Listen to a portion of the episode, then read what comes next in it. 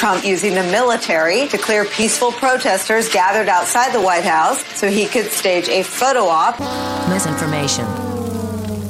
We did not find evidence that the federal agents used CS gas. Feds did not clear protesters for Trump visit. The DC police used the CS gas. Demonstrators were pushed out to allow contractors to build a fence, a response to damage done during the two previous nights of rioting. Protesters were aggressively cleared to make room for Donald Trump's photo op.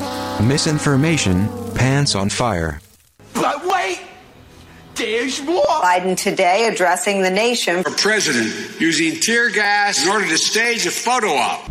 New York Governor Andrew Cuomo. Military forces to clear protesters to set up a photo op. Phil Rucker, Washington Post senior Washington correspondent. He had the protesters cleared out by force so that he could go do the photo op. Former aide to the George W. Bush State Department, Elise Jordan. Gassing his own people to clear the way so that he could have a photo op. Politics editor for the Daily Beast, Sam Stein. He cleared Lafayette Square to do that photo shoot. Yamiche Alcindor, White House correspondent for PBS News. A president tear gassed myself and others to try to have a photo op. Pastor Michael Durant. To move people in order to get a photo op. Former Democratic Senator, our friend Claire McCaskill. America all focused and they saw what happened there. He wanted a photo op. They used um, chemicals to damage people. The president deployed the Secret Service and the Park Police to clear out a square for a photo op. To walk the president over for a photo op. And Nicole, the stunt that he pulled with a photo op. The clearing of peaceful protesters to make way for Donald Trump's photo op using the military on his own people to clear peaceful protesters. Rated Red Hot Misinformation a seminal moment, not just in the history of this presidency, but in the history of this country. Okay, people, let's begin.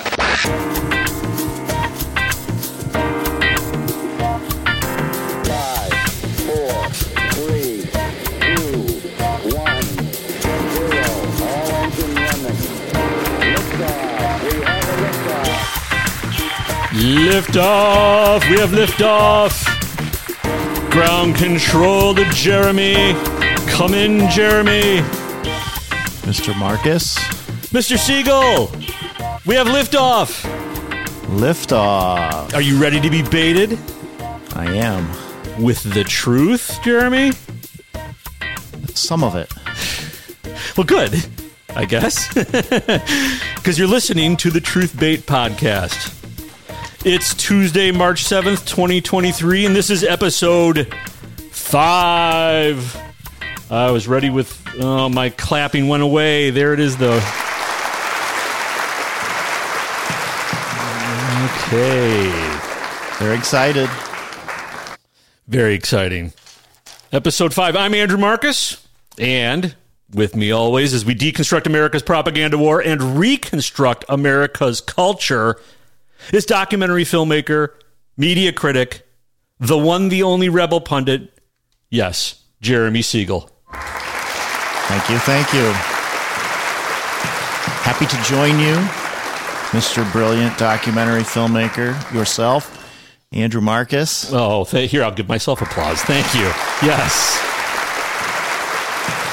Jeremy, it's actually, it's over. Uh, let me tell you, first of all, the, the cold open today came from YouTube. It is from a clip entitled 30 Minutes of Nicolle Wallace Lying. And I thought that would make a very good lead in uh, to today's show and maybe every show because uh, the media does lie and people are catching on. I kept hearing the same lie being repeated so many times. I believe it. You uh, did you hear that Trump uh, had uh, innocent believe? Americans cleared with Yeah. the military? Had had poor innocent people uh, tear gassed? What makes me mad, the most mad, is that he used the tear gas. He used the, you know, military and the, the people to go out and tear gas everybody to stage a photo op. Can you believe he did that? A photo op. And do you know where that tear gas was manufactured? That's right, China. China. Does it work? How does he say? He says China. He always China. China. Yep. So, um, it was worked. it even tear them. gas? It was, was, it even tear gas? Because you know, like I know, we've been in the street before in some of those types of events, and I saw reports several times at, at events we were at of tear gas being used, and I never saw tear gas used. I saw pepper spray sprayed. Yeah, but don't you think people use that term interchangeably, like they use, like they say Kleenex, even if they're using puffs? I think they do. I think they use it interchangeably, and I think it's a lie. I Well, tell people what is the difference between tear gas and pepper spray. I don't know. I I remember tear gas as sort of a you know something like you use in a war against people, and it's in chemical wars, and there's all sorts of crimes of humanity you commit when you use it. But now it seems like everybody uses tear gas all the time. But pepper spray, you know, police spray pepper spray out of pepper spray guns, and then you know they have their nurses running around, that you know, with Antifa carrying milk to wash their faces off with, and then they're fine. Doesn't do any long term damage. Oh, it's definitely part of the theater. Yeah. But oh, what, what most people don't realize though is that you know the reason that they cleared in front of the White House was because the leftists were rioting for two days and uh, set the uh, the church. The, uh, I forget the name of the church. Very important. Uh, uh, It was a big old Catholic church there.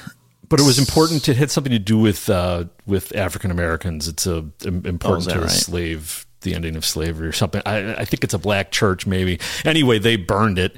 Uh, they they torched it. They it didn't burn the whole thing to the ground, but they uh, they did commit arson on the. Uh, uh, structure across the street from the White House, and so yes, they thought that might be a prudent time to begin clearing people out. And of course, nobody. It's amazing. Do you know, Jeremy? Actually, let's just talk about this real quick. The photo, the photo op that they're talking about. Nobody talks about the fact that in the background is the church with all of the windows boarded up because they torched the place. So you have a you have a burned out sh- a, bu- a burned out building behind him, but they're not going to talk about that.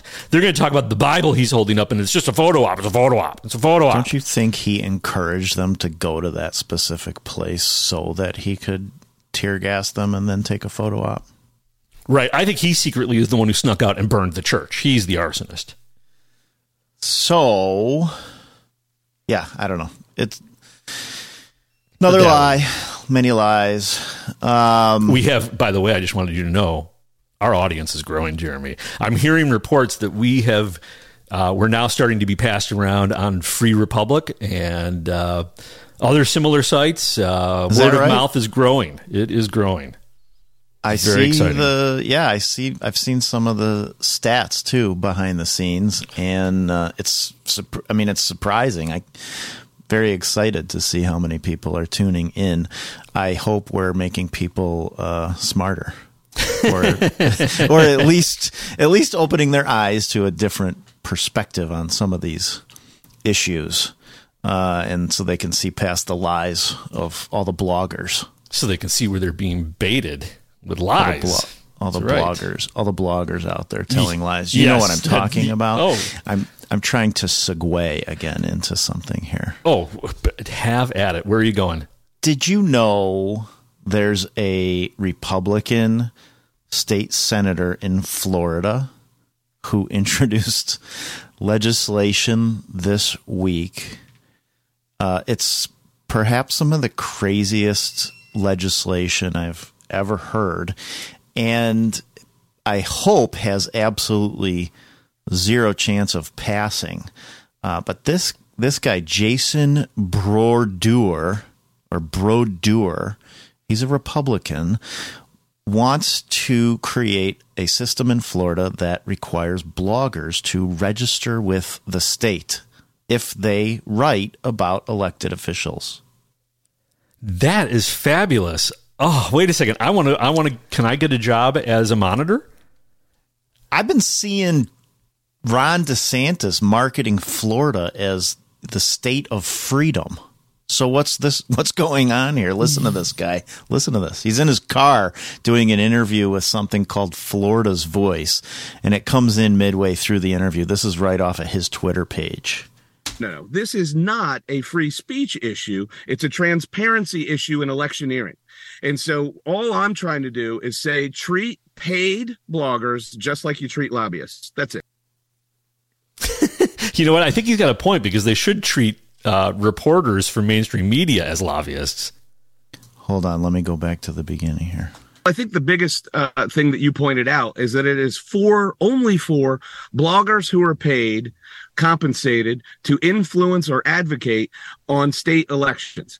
And this is really to get at an electioneering thing. And perhaps, and I'm open to it, it's maybe even in the wrong place in statute because what we have out there today is a system by which somebody can pay someone to write a story, publish it online, and then use that in a mail piece as a cite source when they're making claims about an opponent. Mm-hmm. And so what we want is we want voters to be able to know you can still do it. That is a, that is a mechanism by which candidates advertise. You can still do it. We just believe the voters have a right to know when somebody is being paid to advocate, like lobbyists. And so if you believe that we should have a state registry of lobbyists so everybody knows who's trying to influence who, what's the difference between a paid blogger who writes about state government or a paid lobbyist who advocates in state government? One talks and one writes.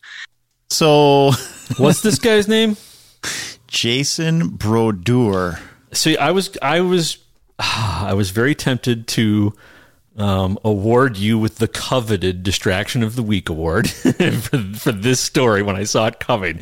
But now I'm not sure. Maybe now it is just stupidity, stupidity in, on display. It, well, Newt Gingrich tweeted about it. He said he called it insanity.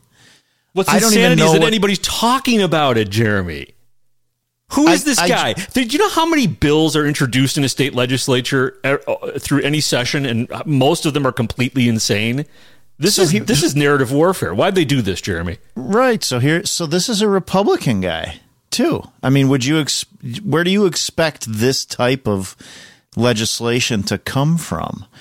And this gets into a lot of things with what's going on because I hear lots of Republicans advocating for tracking people's behavior, and this is one of them. Who cares who pays a blogger to write? It's called the First Amendment, and it, and, it, and that is transparency is is privacy is part of your is part of your privileges that come under the First Amendment. Your right to participate anonymously. You know, you're not required to put your name on something to write something critical about the government. Yeah, but again, and do, the you, First do you think Amendment he's serious? To, do you think he really means it? I have no idea. This guy's kind he's kind of kooky. He's got he says the biggest piece of legislation in Florida's history is something else he is promoting this week about uh, saving the non motorized paths through all of the region in Florida. And he's also into promoting renewable energy vehicles in government contracts. So this guy's I, maybe oh, he's, he's a lefty. He's a lefty. Yes, seems uh, like he's a seems like he's floating on the left side of the curve there. Um, well, is is is Florida that red now that you that the Democrats have to run as Republicans? It might be. It might be. But if you write about it, you're going to get fined if you don't report who paid you to write it about it. It is never going about- to pass. I see to me it's when I when I heard about this story, it struck me as somebody's just looking to embarrass DeSantis. And I, I figured you could probably trace the money back to Trump to, to pay, pay, to have this piece of, of legislation floated. yeah, you might be right about that one. Yeah, I don't know. It's, it's certainly no, it's never going to pass, but it's just it's ridiculous because this kind of thing does plant the seed. I've had arguments with lots of Republicans who favor when you make a political donation, your donation being tracked. And that's something that we have in law in this country, and, and it shouldn't be. You should have a right to give a candidate $25 or $100 to run their political campaign without your name being attached to it. Oh, we have to know who's influencing who. No, it's ridiculous. Look at how they do things. You have a right to participate in political campaigns without your name being attached to every single action you take regarding that campaign. And a lot of Republicans advocate for that. They want to know where the money's coming from or whatever. And I disagree with that. Same way I disagree with here. And that's what he's talking about. He's comparing it to lobbying behavior. You know what? I don't even care about that. You don't need to tell me about who's paying who. Let's just figure out if it's right or wrong. If they're doing something wrong, unelect them. Amazing how that could work. It's an idea so crazy, it just might work. Yeah, well, I agree with you, but now I'm not going to give you distraction of the week because that was it's not it's not it's not my- distraction of the week. It's yeah, not your big contention enough. is it's not a big- distraction. It's not. No, I think it's. I think it's to start putting it out there, and uh, I bet you see more people. They look. They've been talking about going after bloggers f- since we were blogging. You ever been a blogger? See, you were this a should this should you were been- a founding blogger. I was a founding blogger. Uh, this should this should uh, Jeremy's res- uh, referring to a website I launched uh, many many many years ago called Founding Bloggers, uh, which was a very fun endeavor but didn't last. Uh, Jeremy, this segment should have uh, actually been put under election update. That's where we should have put this, perhaps, because I think that's election warfare happening. Um, well, okay, so it's a cross between election twenty four and a distraction, but your point stands for certain. I agree with you. It's craziness. I mean, You- perhaps we should require the news companies to put out lists of you know everybody they take money from when they write about campaigns. Well, that's what I was saying. I'm actually, I might be in favor of having mainstream journalists working for these corporations register as lobbyists. I mean, that's seems to be how they operate. All right, and I need to come up with a chime. That's the first time I think in this episode I said "I mean." I'm trying to break myself of that. Get the shock collar, Jeremy. Thank you. Yep, that's one of them. Um, well, I do have a real distraction. Do you want to hear? Did you hear about the issue with toxic masculinity and the second gentleman, Doug Emhoff, speaking No. out against toxic masculinity? No, but it sounds awful. Here he is with MSNBC's Jonathan Capehart, uh, sitting down for an intimate interview. This is the this is how they describe it. Jonathan Capehart sits down for an intimate interview with second gentleman Doug Emhoff to discuss toxic masculinity. Now, let me ask you, Jeremy, in that description, do you sense any masculinity at all, toxic or otherwise? Jonathan is going to sit down for an intimate interview with Doug. There's no masculinity going on here already. It sounds toxic. That's for sure. All right. Here, this is, uh, yeah, here's the clip. Everybody's talking about this. Can we just talk about masculinity for a moment? Um, has being second gentleman changed your own view of perceived gender roles or what it means to be a man? Phew, that's this is something I've I've thought about a lot and something I've spoken about a lot. There's too much of toxicity, it, it- masculine toxicity out there, and there, we've kind of confused what it means to be a man, what it means to be masculine. Where you've got this trope out there that you've got to be tough and you know angry and, and lash out to be strong. I it's just the opposite you know, strength is how you show your love for people. Strength is how you are for people and how you have their back and how you, you stick up for other, other people and pushing up, pushing out against bullies. I mean, that's what I believe it is. So every time I can speak against to- this toxicity, I, we're seeing it with our younger people. We're seeing it in our discourse, in our politics, in the media. You're seeing it uh, as it relates to so many of the issues that we're, we're pushing back on. So um, I think it's a problem, and I'm going to continue to use this platform every time I get to, to speak out against this toxic masculinity that's out there. Oh, thank you. thank you for You know- helping us with the toxic masculinity. You know, he did call it masculine toxicity In the report? I in missed- the in the middle of that. Oh, yeah, I missed he called it. it. Yeah, he called it masculine toxicity, which sounds more accurate. Jeremy, both of these men have not only defeated so called toxic masculinity, they've vanquished all masculinity. You have to you have to see this clip. First of all, Jonathan Capehart couldn't be any more diminutive and effeminate. Okay, he's sitting in this chair. He looks like a little kid. He must be uh, maybe he's four feet tall. I don't know. I have no idea how tall he is, but he looks very, very tiny in in this interview. You're And- making me uncomfortable. in this in this intimate interview, Jeremy. I mean, he sounds like a child, J- J- Jonathan Capehart, when he's asking the question. I mean, again, listen listen to this. Can we just talk about masculinity? Can we just talk about masculinity? Yeah, it doesn't. Let's talk about it. Yeah, and I mean, Doug, Doug's got some bizarre ideas of masculinity. He said, the tropes of being tough, angry, and lashing out. Where did he learn that that is masculinity? Yeah, I don't know. He didn't. He, this is a guy that's married to Kamala Harris, right? Yes, that's correct. He's the second gentleman. The second gentleman. That's toxic or masculine toxicity. Yeah. Well, okay, so he, wait. He says that the tropes of, of masculinity are tough, angry, and lashing out again, right? But so does that. So and then he says he's the opposite. okay. So I guess I can understand the opposite of you know he's not angry and he's not lashing out. So, it, but but if you if you just recap that he he means that masculinity is being weak, happy, and reserved. that's that's that's a man today. You have to be weak, and and, and being weak will make you happy. Uh, and if you're happy, you will be reserved.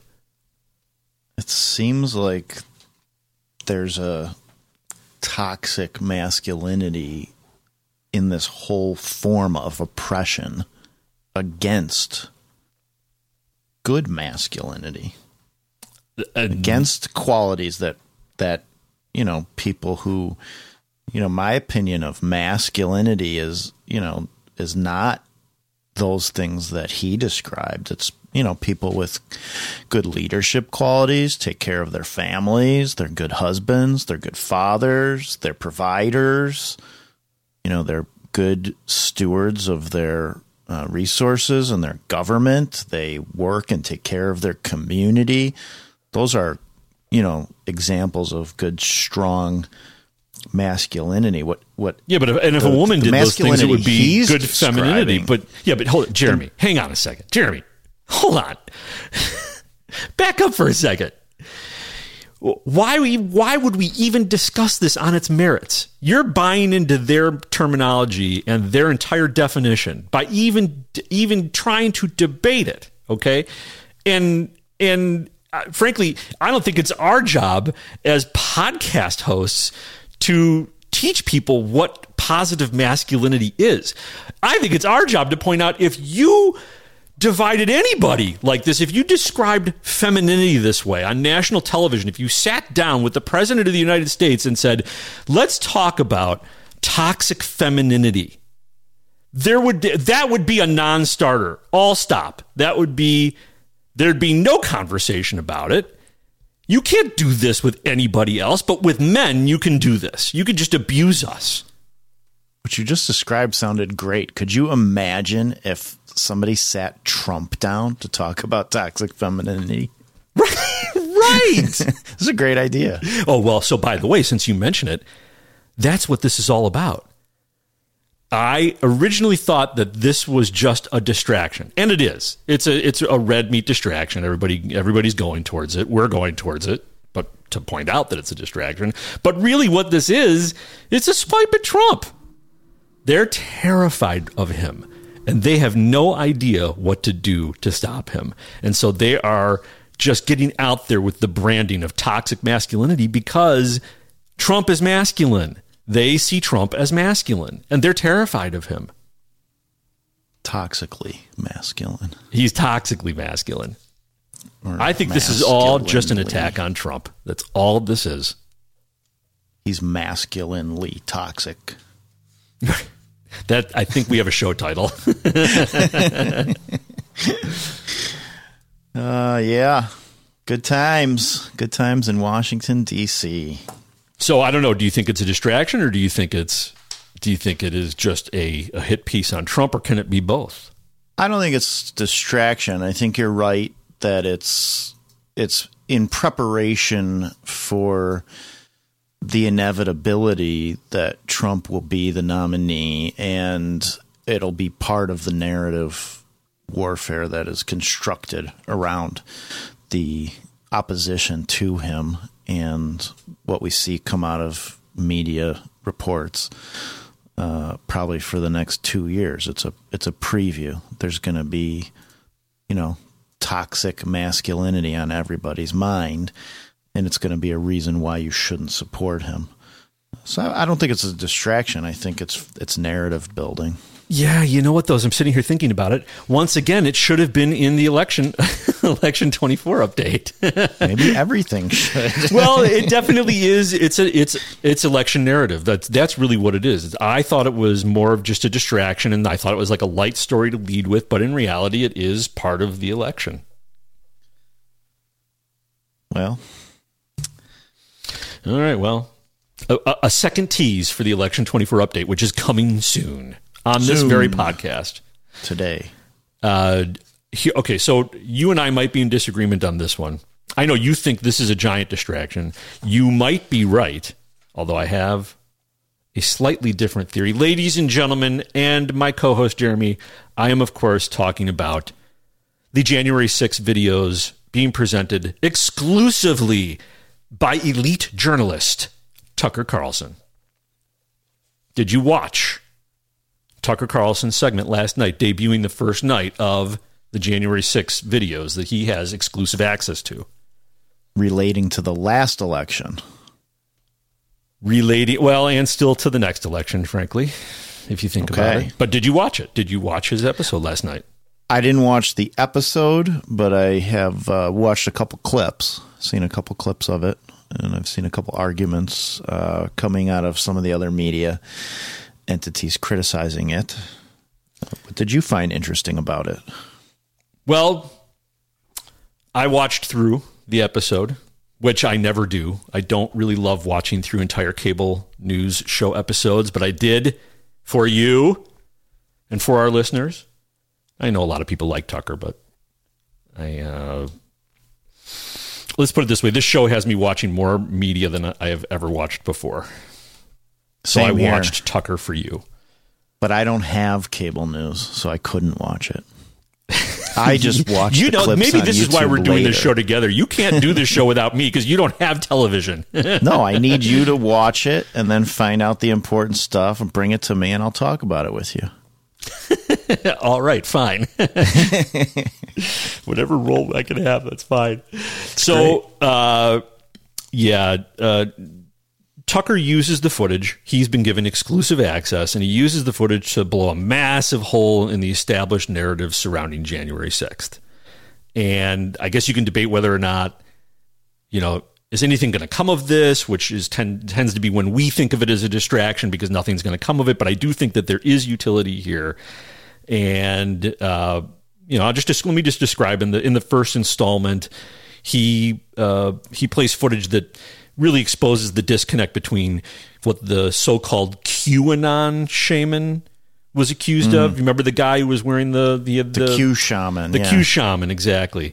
Uh, uh, very popularized uh, as a result of the events on January 6th. He was wearing a, a you know, like a, vel- a Viking helmet with horns. Uh, most people know who he is. And so uh, the footage really, it, it- like I said, it exposes the difference between how what he, he did that day was portrayed in the media and how he actually uh, uh, was behaving that day. He was, most people don't know this, he was escorted around the Capitol, inside the Capitol, by Capitol Police. And in fact, they helped him get into the Senate chamber. He only got into the Senate chamber because Capitol Police escorted him there. So that's a that's that's that's pretty amazing. And so the the a debate erupts basically about well, what is the tactic here? Why are they escorting? Why did they open the building for people? Why did they let people in? And here is Miranda Devine. He uh, uh, Tucker brought on Miranda Devine to talk about uh, what they're calling the tactic of de-escalation. That's what they say they were doing. Well, clearly the Capitol Police, none of them, you, you have nine or ten officers there, do not think that there is anything unusual about this guy with the fur hat and the Viking horns and the face paint wandering around the corridors and walking into the then, you know, Senate chamber that had been evacuated. Um, what we hear from the Capitol Police, they tell us, is that they were trying to de escalate uh, the crowd, de escalate any unrest. And so perhaps that's what they were doing. They were completely outnumbered. I don't really blame the Capitol Police. All they were trying to do was keep people calm and happy. They were betrayed by Nancy Pelosi and Mitch McConnell, who refused the, the repeated requests by the Capitol Police Chief Steven Sund in the days before and several Yes. times on the day of January 6th for backup, for National Guard. That is the most inexplicable part of this story. Okay, so let's unpack that. On one hand, I kind of agree that if you have a mad crowd coming at you and you're looking to not have a violent confrontation the, and you're outnumbered, so a, a confrontation isn't going to help you. I actually can understand the tactic of letting people through a barrier in order to not let it become a flashpoint where you get crushed. I have a, a shred of sympathy and understanding for that tactic, but think about this. yeah, uh. hold if you really fear an armed insurrection, because that's how they portrayed it, would you really open the doors to give a walking tour access to the Senate chamber in order to de escalate? No, No. way. No. No way. No chance in the world. You would only do that if you were convinced that these were not violent people. No. And if it was a real insurrection, you would have fought against it and given your life to save the republic. right, Absolutely, I mean, Jeremy. was- would you would you de-escalate an arson by letting an arsonist into the building? Yeah. Uh, no, I don't buy that at all. I get the f- sense as I saw that clip of him walking around and being escorted around that there was somebody sitting inside. Maybe it was Nancy Pelosi's daughter directing her uh, documentary film that day, instructing the police, "Let this guy go. This is going to be a great shot. Let him let him get inside the Senate." There, and then we'll get a great we'll get a great image of him standing there, and uh, I think they were being directed, and that's how I always think about the DC police. Jeremy, uh, uh, the house is flooding. Quick, open the front door. Yeah, let the water in. Let the water in. We have to de-escalate the flood. Uh, you're getting No, Jeremy. You're getting you're getting fat. We need to de-escalate your waistline. Quick, open your mouth. I have some Oreos for you. Swallow that pizza.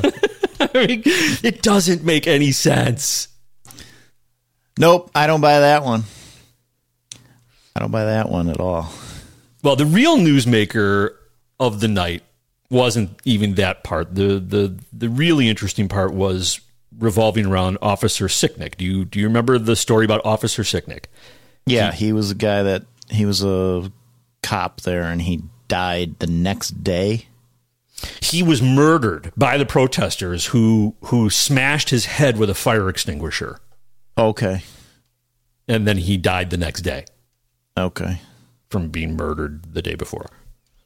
Yeah, no, it it, it didn't. Uh, that narrative was heavily propagated, but I think even the New York Times walked it back. But that you know they walk it back by the time So did they hit him in the head with a fire extinguisher? I don't think so. As I'm looking at the footage, Jeremy, I don't think he was hit by a fire extinguisher at all. It's a little bit different, difficult to ascertain exactly what is happening. It's a big crowd. There's a lot of motion, but as I go through it step by step, I don't think he was hit by a fire extinguisher. I think he was hit by a baton, probably wielded by one of his fellow officers.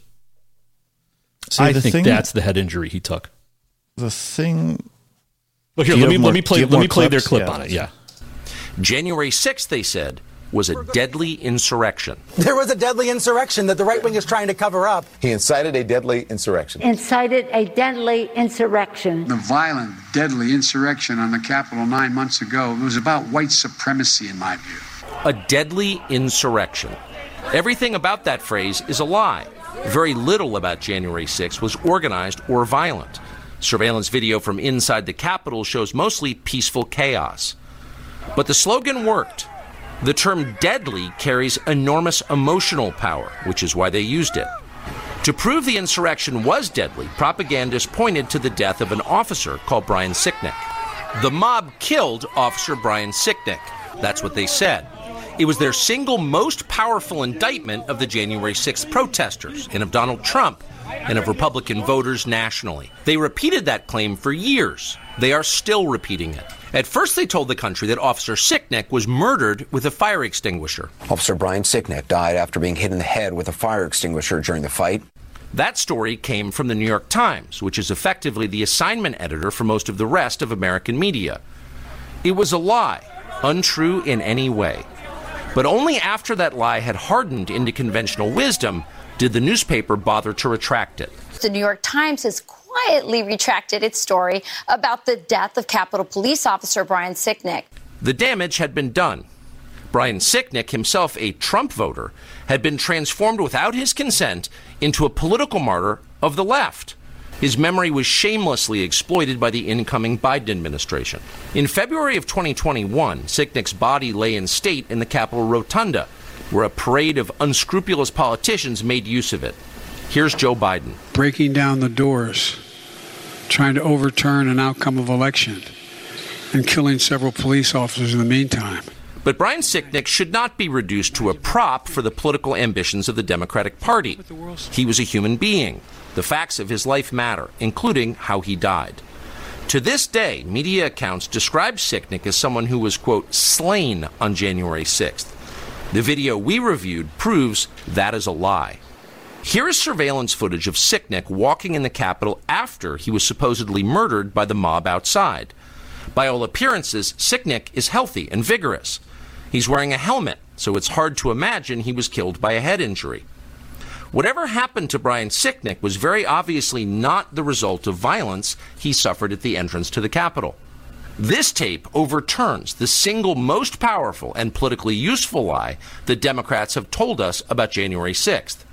And it was indeed a lie. The January 6th committee knew perfectly well that Brian Sicknick was walking normally through the Capitol after he was supposedly murdered by Trump supporters. And they know that because they saw this tape. We can be sure because the footage contains an electronic bookmark that is still archived in the Capitol's computer system. That means that investigators working for the Democratic Party reviewed this tape. They saw it. But they refused to release the tape to the public. Why? Because this tape would shatter the fraud they were perpetrating on the country. Because hiding the truth served their political interest. They lied about the police officer they claimed to revere. If they were willing to do that, then their dishonesty knew no limits. So that was, I think, the most devastating thing that came out of the first night. The fact that this was a blatant lie, they had to have known it was a lie. They did know it was a lie. And they ran with it anyway because they needed to. And did you hear Biden? They killed multiple officers. And did you know that, that Sicknick was a Trump supporter? That he was a Trump voter? I didn't know that, but that makes me think it was another DC cop that smashed him over the head, not one of the Trump people. Well, that's I'm saying he was he was hit with a baton. I think the footage shows he was hit with a baton. And that means that it would have been one of his fellow officers. And that might be embarrassing uh, for them. But meanwhile, and Tucker is saying that nothing, no injury he uh, experienced that day led to his fatality. I don't know. That's I think that gets into say. a gray area. Yeah, yeah, I mean, I don't know if you could say that because I mean, people sometimes get injuries and then have problems with them later. But you would think if he was wearing a helmet, that would protect him. Meanwhile, the guy is a real hero. Sicknick is a real hero, and I'll tell you why. Because even after he is caught in this melee outside, he then finds his way back inside, and what does he do? He continues to attempt to secure the Capitol. He's m- moving debris, he's directing people into a different direction. He is doing his job. And they took his memory and his corpse and they completely defiled it for their own uh, completely dishonest ends. And that is Tucker's right. If they will lie about that, just imagine what else they're lying about. There's nothing yeah. they won't lie about. Now, Thomas Massie comes on And I'll and I'll wrap out with with Thomas Massie because he really raises the I think I think that he exposes what is actually happening here. And again, I know you have voiced before that you believe that the the release of these tapes is a giant distraction. Do you do you still feel that way?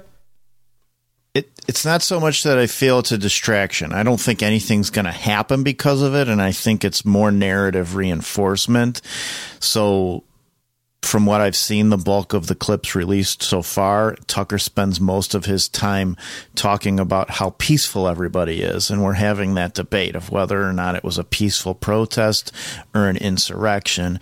We're not talking about who the you know who orchestrated it who was behind it who were the people that were smashing the window because there were really people there that were smashing windows to break into the building Absolutely, and and it's a terrible debate to have because you know images don't lie. There clearly was violence going on uh, outside that building. It's yeah, it's more a matter of who was doing it, and that's why I like Thomas Massie's appearance because he gets to it, and and you know people are upset about the fact that Tucker Carlson has this exclusive access, and frankly, it bothers me too.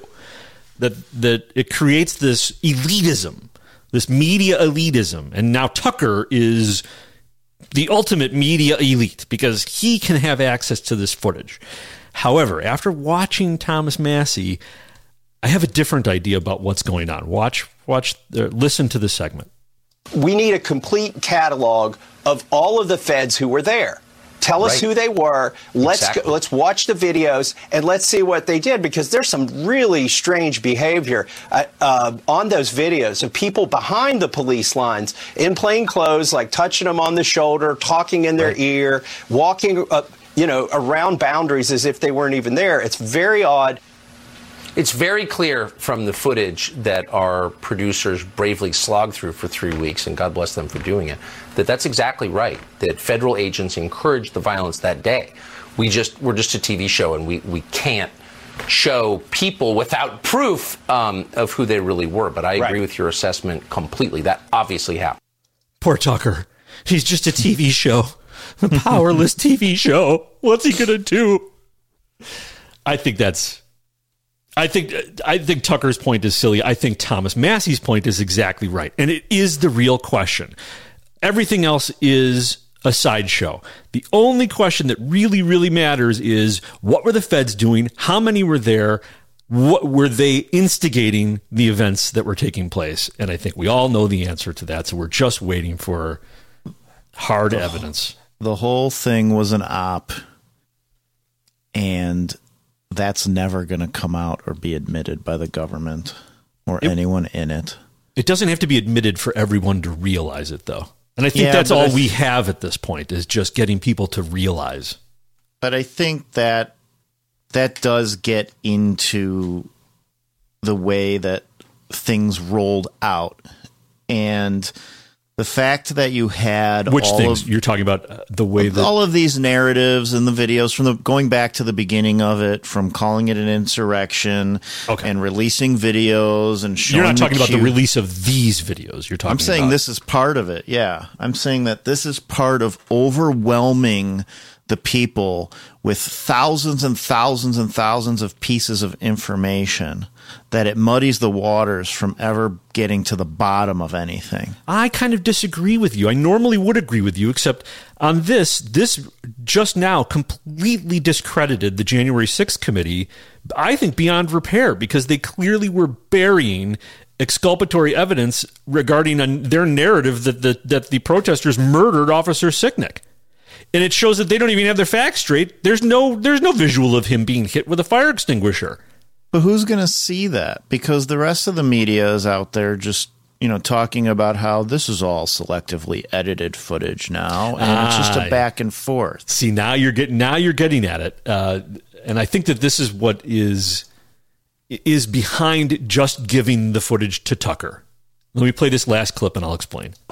And my hats off to your producers for sitting over there and going through hours of this. Yes, but I so brave. They're so brave. I would love to to know, to unleash the resourcefulness of the American public on these videos, I think they should be released. You know, I think it's poppycock that they can't be released because of some security issues. Look, I'm the one who's supposed to be secured by these buildings, and right. I'm not worried about releasing them. They need to be released. In fact, there was a Rasmussen uh, poll that just came out. This showed over 80%, 78% of Democrats and 86% of Republicans say that all the videos should be released. Okay, so that is what's really happening here. The reason that they gave these videos exclusively to Tucker is so that it would create a groundswell of demand to release the footage. Now, even people on the left, who up until this moment have been saying, "You can't release all this footage. That's damaging to our democracy," they they even now are going to turn on a dime now that Tucker has had his access and is now shaping the narrative exclusively according to his access. Now, everyone is going to demand access to that footage, and McCarthy is going to be able to release that footage because everybody's demanding it. If he just released it, instead of just giving it to Tucker, if he released it to everyone in the world, then the narrative would be, oh my, how irresponsible of you. You're risking the people's lives, the Capitol Police. And now, what he's going to be able to do is say, oh, well, okay, if everybody's demanding I release the footage, well, okay, here you go. And it diffuses uh, that narrative entirely. I don't think we're going to see it all released. And I think part of the thing here was by giving it to Tucker, you set up the expectation, a false expectation, that some that because it's Tucker and because Tucker is sort of this, you know, he's he's presented as as the voice of MAGA, at least on Fox News, and a lot of you know, America First MAGA type people do like Tucker, and oftentimes he is witty and entertaining and does give great rundowns of things that are happening. Uh, I believe he's still controlled opposition, and by hit by it going to Fox News and it going to Tucker, you set up a false expectation in the minds of everybody seeking justice, and they've gone through this whole rigmarole for so long now, and now finally you've got the golden goose. Tucker has got the footage. As long as it doesn't get taken out of the back seat of his car somewhere, we're going to get our justice. And we're not and there's not going to be justice. And the reason for that, and the reason that you set it up this way, and to create this false expectation of hope, is it's a demoralization campaign. And it is to demoralize the people so that every time something like this happens and your hopes are based on all of these false premises and pseudo realities, you become demoralized and you become unable to fight in an effective way and you shut down. Eventually, you shut down. All right. Well, that is we're going to just consider my take the optimistic take, and your take is the dark cloud take. And I hope you're wrong. and unfortunately, and we're going to unfortunately, you're right too the often. Realistic take. yeah, no. I hey, think look, I do. I hope I'm wrong. I hope I'm wrong. I hope you're right. I hope they give the footage to everybody, but I don't think it's going to happen. Well, even, even, if they if give the footage does, to everybody, there still even may be does, no result. I think we have fatigue. I think people have fatigue. I think people who who who want to believe that it was an insurrection are going to continue to believe it was an insurrection. And the people who but if you, you know, can if they can establish and they can expose FBI and other federal agents on the ground instigating and you see it on footage how is that not a bombshell that is absolutely uh, uh moves the ball? Well have you heard of Yuri Bezmenov? Uh, no. He was a Soviet defector. He explained it, uh, saying the moment you bring a country to the point of almost total demoralization, when nothing works anymore, when you're not sure that it's right or wrong, good or bad, and when there's no division between evil and good, when even the leaders of the church sometimes say um, that uh, you could take people and show them concentration camps and they won't believe that it's real. They'll deny what they're looking at. Jeremy, I'm sorry, but what you're saying is that we shouldn't even bother to know and confirm who these FBI agents are or the other No. I think we should. No, So- I think we should. So I there's think we utility should in be. A, this. yes, totally. I think, but I, I think we should be aware of the way things are, how they're rolling out to us, and looking at well, maybe because, because you're aspects of it. demoralizing people right now. you are the one that's doing it. no, I'm trying to set people's expectations up properly and to understand what we're looking at. And I don't think we're going to receive justice from Tucker Carlson having these videos to release.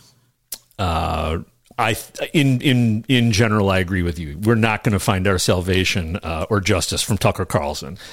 Uh, my only point about the strategy of what they're doing is is just a way of McCarthy being able to release the footage without being caught up in the narrative of whether or not that was wise for him to do. He gets everybody to demand it.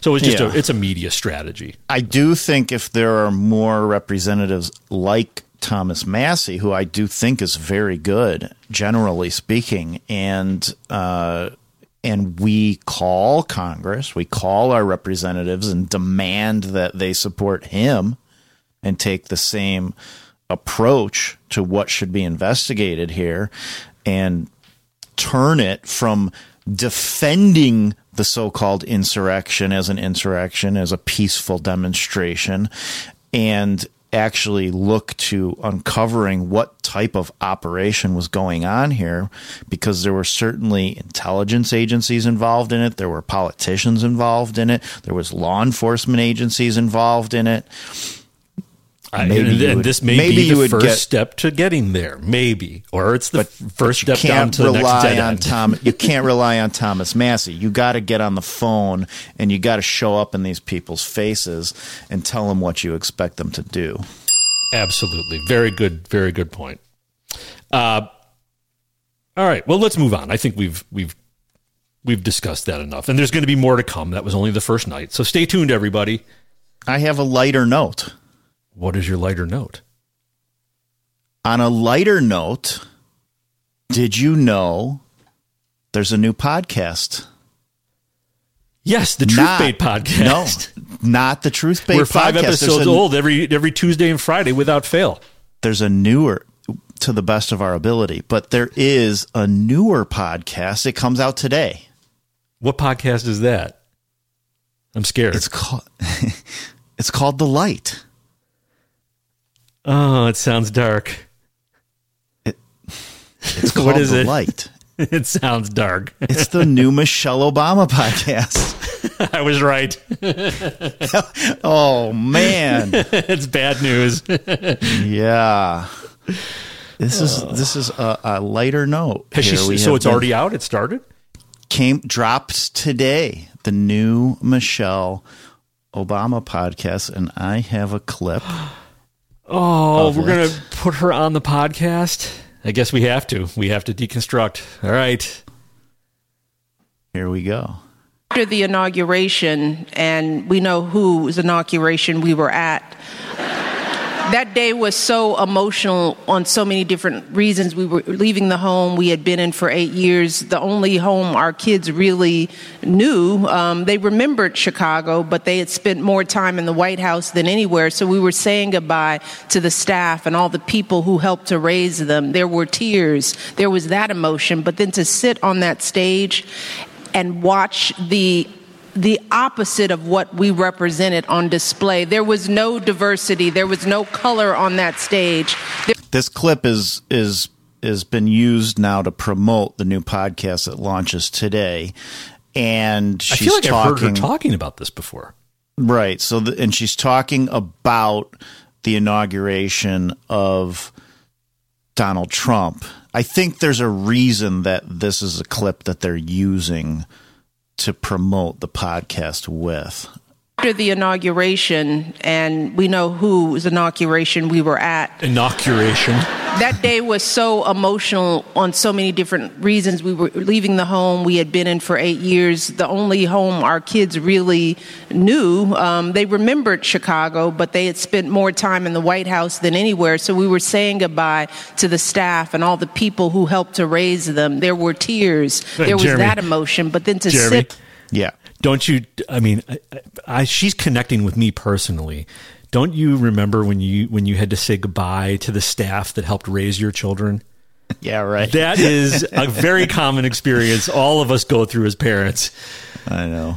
Well, anyways, why don't you continue to see the light here? Uh, some sorry, something's happening with my playback, and it went back that time to the beginning of the clip rather than where we left off. So hopefully, I'm coming back at the right moment here. Chicago, but they had spent more time in the White House than anywhere. So we were saying goodbye to the staff and all the people who helped to raise them. There were tears. There was that emotion. But then to sit on that stage and watch the the opposite of what we represented on display. There was no diversity, there was no color on that stage, there was no reflection of the broader sense of America.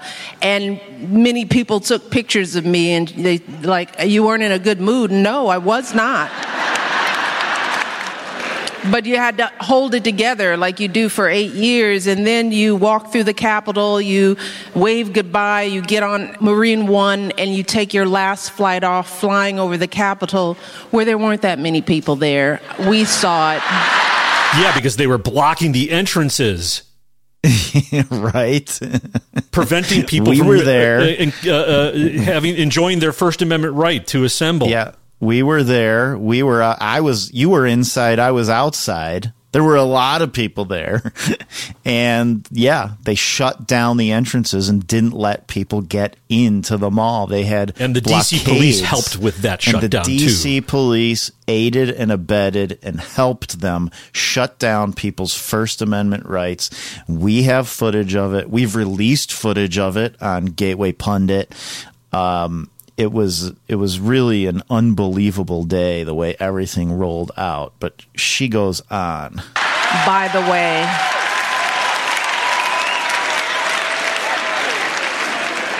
And then we went to Andrews Air Force Base, said goodbye to the military, got on Air Force One, and when those doors shut, I cried for 30 minutes straight, uncontrollable sobbing, because that's how much we were holding it together for eight years.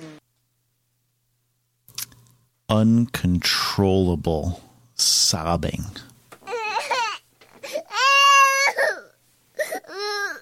I had. You didn't know I had audio of that. That's Do you Michelle believe her? Obama. Everybody. Do you believe her? Not a word out of her mouth. She. So why are they dropping this, Jeremy? Is she running?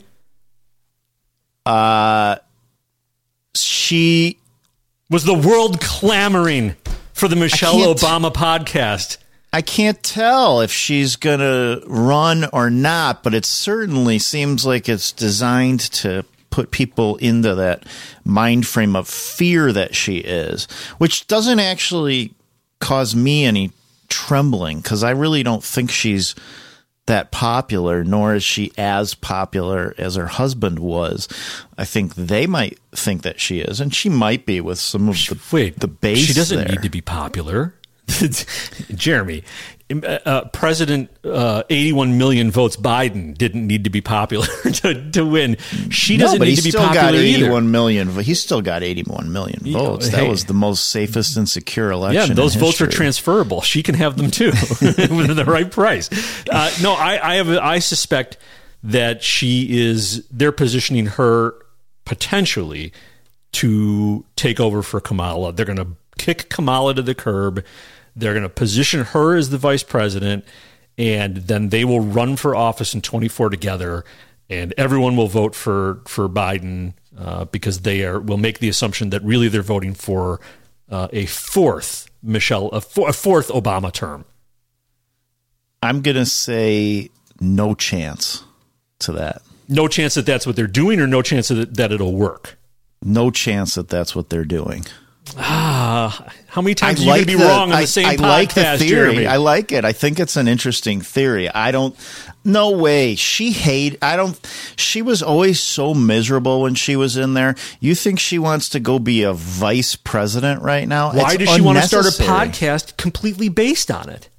I Why- think she's like she's going to be living it with that podcast. I listened to the trailer of the podcast. To me, either she is going to run, they're trying to scare the run, or they're just going to use her as a way to communicate to people and try to keep drumming up support for Biden that way. Uh, but Do you not- think they can really be- run Biden Kamala in in its current form? You think that? Do you think that they are going to let that be the ticket going into twenty four? I think they can. Yeah, can, but will they? I think And they I have think to be the looking reason for any off ramp they can. And, and here's the thing: if you're Biden, are you going to let Michelle be your vice president? Because there's a reason Obama let Biden be his vice president. Because you, you, wouldn't Biden's give. letting anything? Biden is not in control of anything. I think it's Barack Obama's administration. Perhaps, but th- there's. Why are they using him? Because he is they're able to destroy everything and blame it on him. Everybody focuses on Biden as the villain. Nobody's focusing on focusing on the fact that Obama is the villain. So you keep him there, and you don't want to put Michelle in there. For Sure that. you do. Sure you do because he isn't going to last. If you just run the actuary tables, he is not going to make it through a second term. Well, then you just run her. Well, but you can't run her because she's not popular enough. He's affable. He they can they can plausibly say he won because they plausibly said he won already. He's the safe ticket in. That's her way into the presidency without ever being elected. He she doesn't even have to be elected vice president. She'll get in. They'll they'll just appoint her. They'll move Kamala out. They'll put her in, and then they'll run. Maybe. Of course, I thought that she was going to run in the last election cycle. I thought she would be the vice presidential candidate, and I was wrong. So I don't. Th- I don't think she wants to be in the White House, and I don't think uh, Barack wants to be back in the White House. I think that. I No, think they like ruling it from where they I are. think- I think right. I mean, right now they have a, sh- a huge influence. They they have mansions to fly around to. I mean, yeah, but if, when if you Trump do, gets reelected, that's all over. If Trump gets reelected, they go back into the abyss again, like they were I when don't- he was when he was president. Well, I I don't think so. I think if Trump gets elected, we have another breather for a period of time where we feel happy Oh, that some breather. somebody we like is president. Some But they're- breather. I think they're already preparing. They're already preparing for him to be president again, and I've already seen some narratives starting to come out. Leon Panetta was on the news this week saying that, that. it's a real possibility. I have that. so Let's listen to that. So now, now we're now we are officially into the election update. Yeah, bring Um, it in. So you're right; they are terrified. Uh, the GOPE is especially terrified. You know who's not terrified? You know who's thrilled? Jim Acosta. Think about Oh, it. yeah. Jim Acosta. Who's really heard from Jim Acosta since since he Right. since he uh, uh, since Trump left office? Jim no, Acosta's Trump entire more for his career than right that was his entire rise, rise to fame was because of because of uh, because of Donald Trump. So he he desperately needs uh, Donald Trump back. So he loves this. But he had on on CNN, he had on. Uh, Stephanie Grisham, former White House press secretary under Donald Trump, who never once managed to hold a press conference, and Olivia Troye, uh, the former advisor to the most vanilla man on earth, Mike Pence. And they are clearly terrified. Listen to this. I mean, can you believe where we are right now? Uh, coming out of CPAC, where Donald Trump, obviously, he won the uh, unscientific uh, straw poll over at CPAC, but he's leading in all of the polls. Uh, Stephanie, as his former White House press secretary, and I know you don't want to see him back in the Oval Office ever again. Are you are you at all surprised that Trump is in this position where he, I mean, Larry Hogan decided today he's not going to run. Uh, there aren't a lot of uh, takers in terms of wanting to take on Donald Trump. He may get this nomination again. What do you think about that? Well, um, I'm obviously not happy, and I have committed to doing all I can to try and ensure that that doesn't happen by just talking to people and educating people on who he really is. Stephanie's going to educate people as to who Trump really is because there's a big sea of people out there who have no idea who Trump really is. He's an orange man. I mean, is there anyone on planet Earth who does not have a professional grade understanding of who Donald Trump is?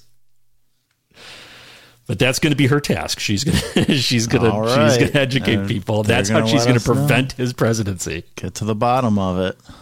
Uh, so now here, uh, uh, Olivia chimes in and, and exhibits her fear. Many people consider the Florida governor the strongest opponent Trump could face. And they are all, they're just praying for DeSantis. You can hear it. Many people consider the Florida governor the strongest opponent Trump could face for the nomination. But, but do you think he could knock him out of that spot? I think it'll be very hard. I think once DeSantis gets going, I don't think he's as appealing. He doesn't have the charisma, so to speak, in quotes, that Trump has. That kind of draw, that fiery brand. I would say. Uh, look, I don't. I don't actually don't see the two of them as being different people. I know that many of my refor- like Republican colleagues will say, "Oh, DeSantis is so much better." Um, I don't see his politics as very different than Trumpism. He is Trumpism. Now, to me, that's reverse psychology. Totally. She's trying to get Trump supporters to support DeSantis because they're just one and Right. the same. Right. That Which or she's going to be working for Pence, who's going to run because Which she is- is Pence's former. Uh, which is which is about as Uh, exciting as yeah, it's about as exciting as Nikki Haley running. Oh, it's You know, even less. yeah, Pe- Pence Pence can get uh, maybe 02 percent. I don't know. It's, He's it's just- it doesn't matter that he's going to run. No, not at all. you know, got a different cloak wrapped around him. Um, but like, I think it's a possibility. Do I see it? Not right now. if somebody like Ron DeSantis gets in, it's early yet. So these polls, I know they do have Trump ahead, but I do believe if somebody really gets in and is willing to take him on, I think there's a fighting chance there. Um, but I'm definitely worried. I'm, I'm definitely concerned about you know how how strong he is still after everything that people have seen over and over. but she's got more information that she's going to uh, use to educate people to what Trump is really like. Yeah, great. Good luck with that one. So, and like I said, Jim Acosta, you can just see him in this clip. He's got uh, almost a grin on his face. He couldn't he has be more to. Excited. be the best thing that could ever happen to him because he's disappeared. Well, he's Nobody talking about. Trump, and here we are talking about him. so, Yeah, right. Well, now And he brings in. DeSantis- I'm sorry. Go ahead. Go ahead. Well, just that he was. He now he brings in Leon Panetta. Yeah. Do you think Trump could do it again? And what does that say to the world that he's even in this position right now? Well, I don't think uh, we should kid ourselves. Uh, I think the the reality is that uh, he has uh, support uh, in the Republican Party, uh, and that uh, he could very well uh, be be the candidate for the Republican Party. I think it would be a terrible message to send to the world uh, if, in fact, he is a candidate again for president of the United States, because uh, uh, I believe that his whole first America first approach to foreign policy, his his desire to, to to essentially withdraw from the world in terms of a leadership position for the United States would be devastating to our foreign policy at this point in time in the 21st century. Uh, that he's a loser. Uh, and that even if he gets the nomination, he will lose. How about some psychological warfare there? The former head of the CIA calling Trump a loser. yeah, and I think this is a this is a pivot. This is a narrative pivot and open comms signaling. I think that they are actually a bit surprised that all of the stuff they've done hasn't worked to They're- shut him down. Yeah, they're beginning to be terrified that even when they indict him, it's not going to stop him. Indicting him is going to make him more powerful. It's going to it's going to drive people to him. It's going to fire up their base and get everybody excited. It's going to be a false glimmer of hope for them that he's going to go to jail. He's not. And he's basically getting I think he's conditioning people here uh, to understand that they're going to be looking at him as the nominee. They're they've got this other woman here, you know, conceding. DeSantis doesn't have it. There's too much stuff about DeSantis. DeSantis has he's not who Trump is. DeSantis has taken millions of dollars, got two and a half million dollars from this guy, Jeff Yass. He's one of the biggest, he runs a company, it's one of the biggest funders of TikTok. Okay. And he was funding the opponents of Doug Mastriano in Pennsylvania. Doug Mastriano was the Republican that was, you know, leading the election integrity crusades, and he was running for their uh, state senate or for governor there. He, I think he was a state senator previously, and then he's got uh, Kevin Ken Griffin, who was a huge Obama donor, gave DeSantis five million dollars. So how is DeSantis going to be the conservative alternative for people when he's got that type of funding coming his way. And you don't think Donald Trump's going to bring that stuff up if DeSantis gets into the race? By the way, everything you're talking about has led me to believe that the entire issue of wokeness, all of the stuff we're seeing, trans, uh, trans story hour or a, a drag queen story hour, all of it, the indoctrination is actually an op of the establishment on the right and the establishment on the left. The establishment is pushing all of this insanity because they're actually trying to drive people more to people like DeSantis, who comes across as an anti woke warrior, which is the entire point. They create this woke crisis, and then they have a DeSantis come in as a woke warrior and he's going to save us all, when in fact it was all a setup to begin with. Perhaps. I don't think it's going to work, though. I think it's working very well. I think everyone's freaked out about the wokeness, and I think they're No, all they- looking. they are- they are, these but candidates not- are, are are positioning themselves for it. They are, but it's not driving people to him. And you're looking at all these You don't think polls. so? Every- His war No, I- against Disney is attracting a lot of voters. His anti wokeness is attracting a lot of voters. I think it's getting people to look in his direction, but all of, poll after poll, every now and then there's a little poll that that trickles out that DeSantis beats Trump and and they're not real. The the majority of the polls still favor Trump heavily and now that I see you see these open comms coming out that they're they're really trying to prepare people to shift and realize that it's not going to be somebody like DeSantis who they can control. It's going to be somebody like that's going to be Trump as the nominee, and they need to deal with it and they need to start preparing. And not only that, what he's saying, and the whole question that they're asking over at CNN is is it a possibility that he could get back in the White House? This means it's start it's time to start planning deep state. It's time to start planning FBI, CIA, all of you agencies out there. Get ready to make sure when he gets back in there, he has no power. We undermine his presidency again, like we did the last time, and then it's going to be you know bad news for a while till we till he leaves. Four more years, and they're going to have to pre- prepare to defend themselves, and then they'll get him out. You know, eventually he's going to be out of time in there and he's not going to be able And to there, take there are silver linings for them with him in there. They get they really Totally. can capitalize off of the chaos They're going to turn things to their advantage. Exactly. Yep, they're going to turn things to their advantage, just like they did last time. Look, we lost more freedom in this country than we've ever lost under Donald Trump's presidency. Not because he wanted to take our freedom away from us, but because he was in a position that he was not able to deal with correctly when COVID came through. And every single apparatus in the government was ready to put the hammer down on us, the people. And they did it. And he went along with it because he had the wrong advisors or he's part of it. Those are the two options. I mean, those are the two realities. Yeah, I don't think he was part of it. Although, I, I, you know, you and I have talked about. I do, I do think there's more than one deep state, and I think he may be a part of a different deep state or be a representative of a different deep state. Uh, I don't think he was part of it either. But and I, I don't like to think he was. But, and but I, can and he I, overcome like it for the second term? But if that's he's in the, thing. second what's term, going to happen next time? Right. What's going to happen? Is he but going who's to? but who's the other better choice? Like if you, There isn't. right? You know, And even there- if Trump the can't, there's DeSantis isn't going to. Uh, uh, Vivek is not going to. No, the reason Trump is the choice isn't because he's the best.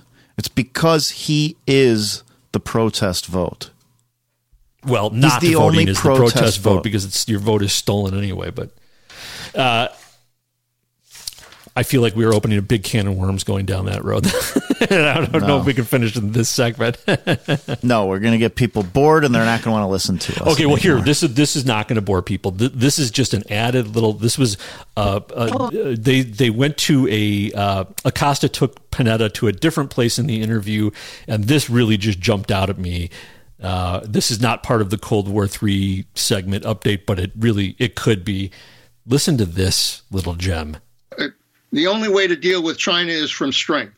So it's very important that the United States make very clear where the lines are uh, in terms of Taiwan, in terms of the South China Sea, in terms of just their their defense buildup uh, and, and where it should go. Uh, ultimately, you would hope that we could reestablish some kind of dialogue with China, uh, but uh, I, we're not there yet, uh, and I suspect uh, we're probably going to go to a ver- through a very tense period uh, in our relationship uh, before, hopefully, we're able to talk to one another. We're not talking to China anymore. How bad has it gotten? He's he's saying we're not talking to China anymore. Hopefully, we get to a place where we can talk to them again. So, uh, ultimately, you would hope that we could reestablish some kind of dialogue with. So we don't have any dialogue with them. Interesting. I didn't catch that. Yeah, that's that's pretty interesting. I think that's more interesting than anything he had to say on the election. You think Trump will talk, talk to China again? Yeah, I don't know. They they seem to have. I think as much as they uh, talked a big game about hating what Trump was doing, they all continued on his policies on China. I think they were using Trump as the bad cop to be, to begin going down the road of of decoupling from China. Oh, that's an interesting take. Yeah, that's when I begin to think he was part of the other deep state. that the deep states are not necessarily quite as uh, uh, against each other as we might think. I don't know, but that's my tinfoil hat, and I know that's my tinfoil hat. I need a, I need a, uh, uh, what's the a, ther- a theremin? I need, ooh. That's the best I can do with a whistle. Everybody should have a tinfoil hat to wear once in a while. Well, that one is mine. Uh, so, well, I think that might have been a window uh, on the truth of what is going on between the United States and China right now, or that, or he's talking about in the future. Uh, in the near future, we're going to enter a period where we don't have any communication with China. That's the Cold War, and that makes sense. Like, like we've been saying, they're, this is a manufactured Cold War that they're building right now. Right. I have. Uh, I found. I've got a clip of uh, Joel Skousen. He's a pretty smart guy who has an assessment of kind of where it's going to unfold. Um, and because everybody's looking at Ukraine right now as the beginning of World War Three, uh, but he's pointing to China and North Korea or Taiwan. It's true that Russia and China are against our globalists, but not because they intend to, you know, give any semblance of freedom to the world, but because they want to establish their own system of new world order, very tyrannical in the aftermath of what is going to become an inevitable uh, World War III, a nuclear war. But it won't start with Ukraine. And the reason I say that, I've explained this in my World Affairs Brief numerous times, but I'll do it one more time for your audience. Russia could use its nukes. It has the largest arsenal and the largest set of missiles with up to 15 warheads each on the missiles compared to our puny 400 missiles that we took the three warheads off of and replaced them with a single warhead. So they've got about 15,000 weapons and we've got 400.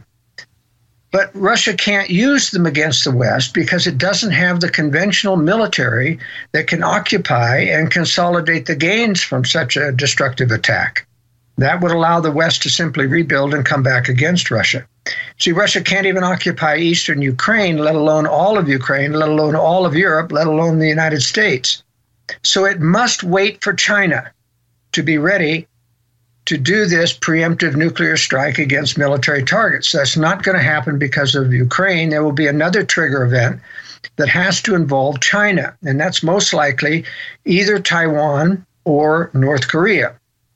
It used to be North Korea only because we have 27,000 U.S. troops there, and we must respond if North Korea, which is a puppet state of China, attacks South Korea and U.S. troops there. But now that the U.S. has announced they're putting in 100 to 200 advisors into Taiwan, it also makes Taiwan a trigger event. Not as big as one as North Korea, but a trigger event nevertheless. And it may deter China from uh, attacking Taiwan until they're fully ready to take on the West in World War III, which I don't expect until the latter half of this decade. So while I believe that the war is inevitable, uh, Owen, I don't believe that Ukraine is going to be the trigger event for that war. He was talking to Owen Schroyer on InfoWars there, and um, I think he, this is Joel Skousen, he publishes a newsletter called the World Affairs Brief that I read regularly because I think he has uh, some very clear and concise explanation, understanding of some of these events at a more sophisticated level than than we do. And his uh, father wrote the book "The Naked Communist" that a lot of people have probably read, uh, and the Five Thousand Year Leap. His name was uh, Cleon Skousen, but uh, I thought that was an interesting uh, take as far as all the hype going around right now about World War III starting. And should Ukraine. we make that book assigned reading? Uh, I've read parts of it. I haven't read the whole book. I did read the Five Thousand Year Leap, but I would I would recommend World Affairs Brief to to people. Um, you should assign a chapter to our podcast audience, and we can all read it, and then we can all discuss. The Naked Communist. The Naked Communist. Don't don't yeah. do it right this second, but but but come back maybe next week and, and we'll and let's let's have a homework assignment for people. Okay, we'll think. And for me that. too, I, I I would like it too. I have a homework assignment for people. What is it? I want our listeners, our producers, because you're not just listeners, you're producers. We don't have any corporate sponsorship. We have citizen sponsorship. The way that this works is you are all our producers. So I would like to ask our producers to go see a movie called The Jesus Revolution. Have you heard of this movie? I've heard of it. I went to go see this in the theater this weekend and uh, took a cousin of mine. We we watched it, and it was a very interesting movie. I want to discuss this film with you, but we can't discuss it without without you and other audience members having seen it as well. And what I really like to do is ask audience members to find their way to this film, get your hands on a copy, go to the theater, stream it, download whatever you need to, watch it, and then write to us at truth at truthbait.com and tell us what you think. Uh, and we'll we'll read your letters and we'll discuss it. I think let's let's maybe give it two weeks. So not next Friday, but the Friday after next. Maybe that I think that should be long enough for people to see it and and and formulate uh, thoughts and participate. Is it that good? It's that interesting of a movie, especially for for the Truth Bait podcast community. Who should go see it? Should everybody go see it, or is it a kids movie? I think it depends on your sensitivity. There are some adult themes in the film, but it is a film that has a very wholesome message and is by and large a very wholesome film. If you're somebody who is extremely concerned about not exposing your children to any kind of adult theme, then I would not. I would go just as just go yourself as an adult, and then you can make your own decision as to whether or not you think it's appropriate for your children. But I think this is a very interesting film. It's not the greatest film. It's not a bad film, but it's a very interesting film because it is a Hollywood film that is attempting, I believe, I think, and other people may have a different opinion. I think it is a very respectful film about religion produced by Hollywood, starring Kelsey Grammer, who you might remember from Cheers and Frasier and any number of different movies. He's an he is well for most of his career was an A-lister. Maybe now he's considered a B-lister, but he's right on the cusp. He's definitely a major a major name, a major draw. It's a full Hollywood production in theaters, and as far as I can tell, it is not at all disrespectful to Christianity, which in today's day and age is a very big anomaly. I may be wrong about this, though. I am myself not a Christian. So I could be looking at it from a perspective that, that is missing uh, the whole picture. And so I want, I really hope that the, that the Christians in our audience will go see this film and come back to us and let us know what they think. So now I have to go see it. It's homework. This is not one of those things that I'm going to watch for you. you need to go watch this. I need your take. And what that caused by, you to go see it? Oh, I love seeing things like this. I am all about the culture and what Hollywood is doing and how they're destroying our culture and their attack on religion and especially on, on Christianity and, and anything that is foundational to this nation. So when I get like a whiff that maybe there's something out there that isn't doing that and it's coming from Hollywood, I get very interested and I want to go see. So that's why I, I go to films like this. I want to see, and I want to see if they're learning. You know, a lot of you know, films of religious content, films of political content.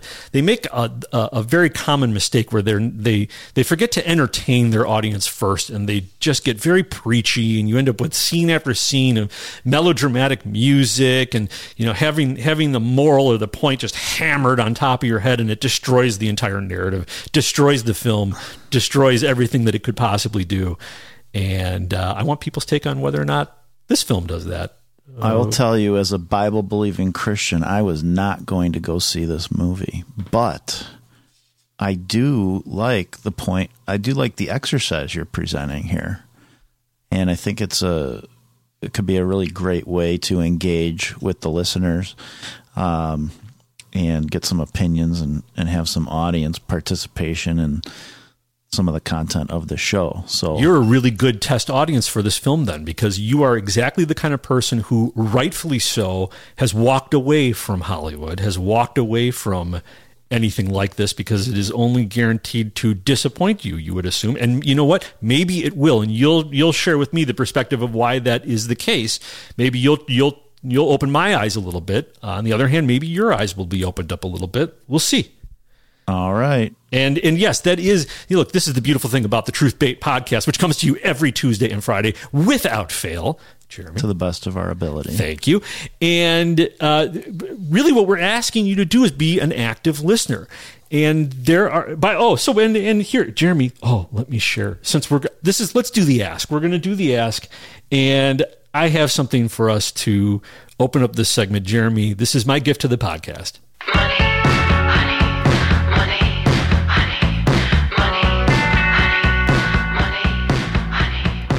That's right, ladies and gentlemen. This is the point in the podcast where we need to beg. well, not really beg, but we need to explain to you how this works. Uh, and I mentioned it earlier in the in the in the podcast, but we do not have any corporate sponsors here on the Truth Bait podcast. We have citizen sponsors, and that's the way we like it because if we had corporate sponsors, we would have to be very careful about the things that we say. Like, we would not be able to say, Trump won the 2020 election. We would not be able to say COVID was manufactured by the United States and released by China. Or that the shot is dangerous. Uh, these are things we could not say and hold on to corporate sponsorship. So we have f- just foregone corporate sponsorship and we are building a community of active listeners. You are our producers, and the way that this works, it's called value for value. And we hope that you are listening to this broadcast and you feel as though we are delivering something of value. And if you do feel that way, we ask that as active listeners, you attempt to return the value and there are multiple ways to return value.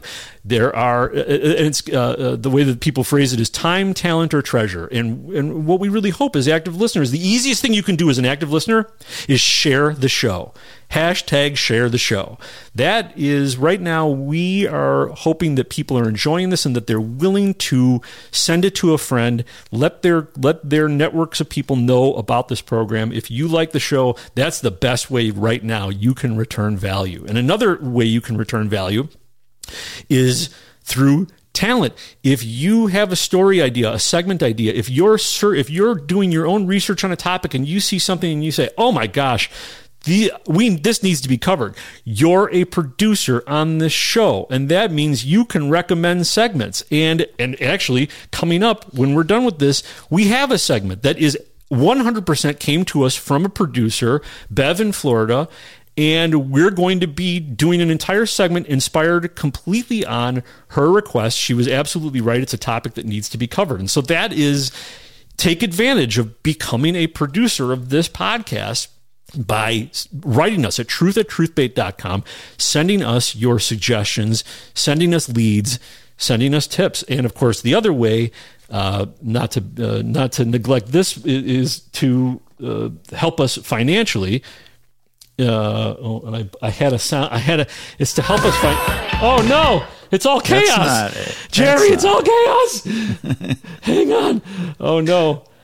Oh, cha-ching, I, I had, cha-ching. It's yes, a cash register. It is stinger. Where'd it go? There, there it is. We do require financial support. It does uh, take a lot. Oh, it, it does take a lot of resources in order to bring you the Truth Bait podcast. We use expensive equipment. We have uh, uh, licenses that we have to clear. The music that you're listening to is all cleared. The sound, uh, the sound drops that you're hearing are all cleared. The software we're using to produce this costs money. It takes resources to produce this. So we are uh, also always hoping that people can contribute financially the ironic part about that is that we don't really have a mechanism for you to contribute financially right at this moment. We're hoping by show by episode 10 we will have a mechanism for you to be able to uh, you can send in a an analog donation via check or cash to a post office box. You'll be able to use a credit card, or you will even be able to send us Bitcoin. You can send us Bitcoin right now. Actually, if you're listening on a podcast 2.0 app and you look up in the uh, up in the corner, you'll see a little dollar sign. You should be able to click that and send us uh, Bitcoin. And even though we don't know exactly how to use that Bitcoin or to get it out of our wallet or even access our wallet, it'll be there uh, for when we do learn. And, and here's the thing like by episode 10, which is five episodes away, right? If you're still listening. Hold on, I need to do the math on that. This is episode five. One, 10 minus two, three. 10 okay, minus yeah, you're five. right. You're right. Well, I thought 10 minus 5 is green. 10 minus 5 is racist. if you're still listening by episode 10, you must be getting some value or you have a very boring life. Um, so you should be looking forward to that that day that you could finally uh, contribute financially to the show. But more importantly, as Andrew said right now, sharing the show and think about how you share it. Sometimes you send somebody a link, and how many times do you get a link and ignore it? So if you really like it and you think you know somebody that would really like it, tell them about it, tell them why they should click that link. And if you do like it, make sure you rate it. Make sure you rate it highly because those are the kind of things that really do make a difference. And think about it yourself when somebody sends you something to watch and you see it has two views or one star, you're not so likely to go for it. So uh, we've had a lot of people doing this so far. We can see in the back end that people are sharing the show. We're gaining followers, and downloads are way more than we expected. So all those things are going great. Just please keep it up, please. And listeners from other countries. That's surprising me. Yeah. How are we reaching Belgium? How are Europe. we reaching Germany? How are we we're reaching I saw Canada? one in Africa. I saw one in Africa. That's Somebody unbelievable. in Africa. So whoever you are in Africa, tell everybody in Africa. Unless you're in Chicago using a VPN that shows you're from Africa, in which case, just say hello to me. I think people, I think people are listening to the show and they're sharing the show because it's their favorite show. They're just hilarious. Great show. Good show. My favorite show. That's the only one I'm Yes. going to play. That's uh, and the and the other thing is is is is like Andrew said, um, send us comments, uh, what you like about it, something that you were enlightened by or learned, or just you know, we're not necessarily claiming we know everything here, but we do think we can uh, help everybody to see things from a different perspective, or at least to look at things uh, from outside of the paradigm and all of the narratives that have been constructed around us uh, that we're supposed to operate within.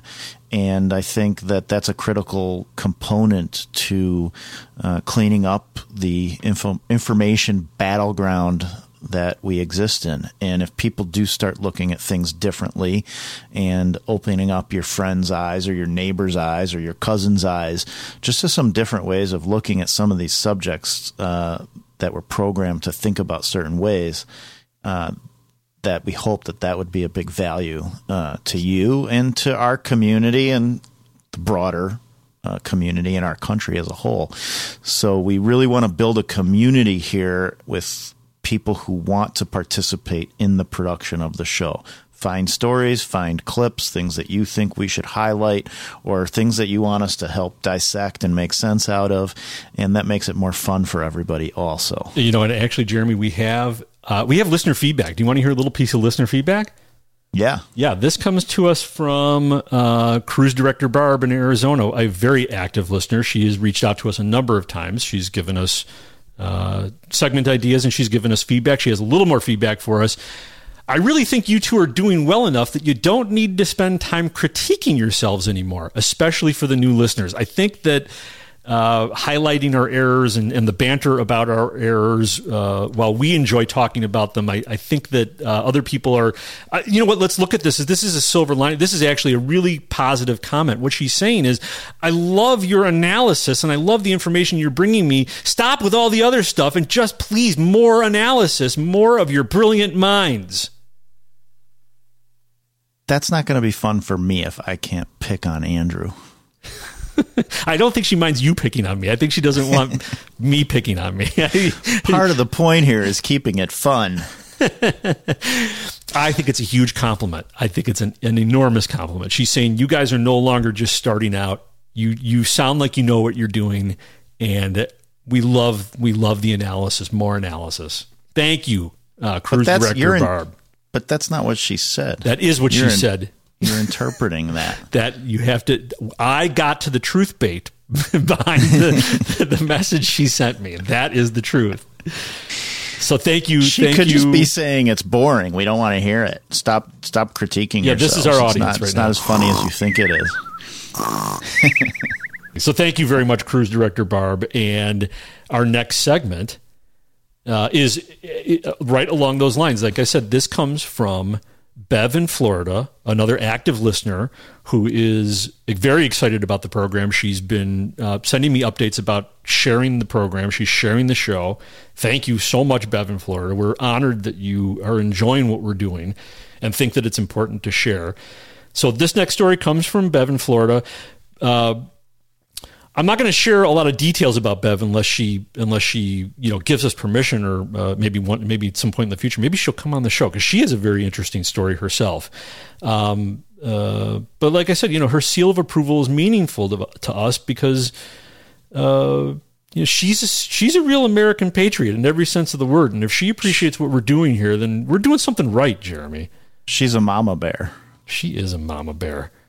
Uh, One of the amazing one of the amazing things about being a producer of the Truth Bait podcast, like I said, is you get to help make the show be what you want it to be. And Bev wrote us because she was hopping mad that Iran issued a death threat against President Trump. And it was met with nearly total indifference by our media and our and frankly by our Ukraine obsessed public. Uh, did you did you know that there was a death threat made against Trump? This is what I heard. Right, there's a lot of that. So Crickets. she there was she- nothing. Yeah, I she- did see it. I saw it happen. I mean, I heard about it, but I mean, it's like nobody cared. Right, I got to tell you, I'm guilty of the same thing. I heard it, and I it didn't really register for me. I didn't. I'm I'm desensitized to it at this point. I'm really glad that she wrote us because it does deserve attention, and attention it is about to get. So, yeah, Iran made a death threat against not just Trump, but but members of the cabinet. And uh, here, let's go to. We're going to go to CNN's coverage of the death threat. Well, it's the crickets again. Okay, well, how about NBC? Well, they You didn't cover crickets it in your studio, too? Yeah. Uh, well, this is here's ABC's report. Oh no! Oh no! I'm sorry. This is CBS's report. They're the same. Did So- anybody cover it? None of the majors covered it. None of them. I had to go to. Do you know the website uh, MEMRI TV? M E M R I dot TV. The Middle East Media Research Institute. Yeah, that's uh that's like an Iranian news outlet. They are? Yeah. Oh, I didn't know that. Yeah, it's a it's it's as far as I know, I think it's I think it's, a Western group. Unless you know something I don't. I thought it was a, a the Western. MR M E M R I. Right. Something like that. Yeah, Yeah. I'm pretty sure that's an Iranian. Well, really, they, they spend a lot of time translating uh, Iranian content and, and other content, Russian, other languages, in, uh, exposing what they're talking about. Doesn't seem to be a very positive thing for them. Well, are they hiding from the fact that they want to kill Trump? They they just announced it. Well, and this is this is so. Here is uh, I found the source of the current of the current threat comes from the IRGC Aerospace Force Commander General Amir Ali Hajizadeh.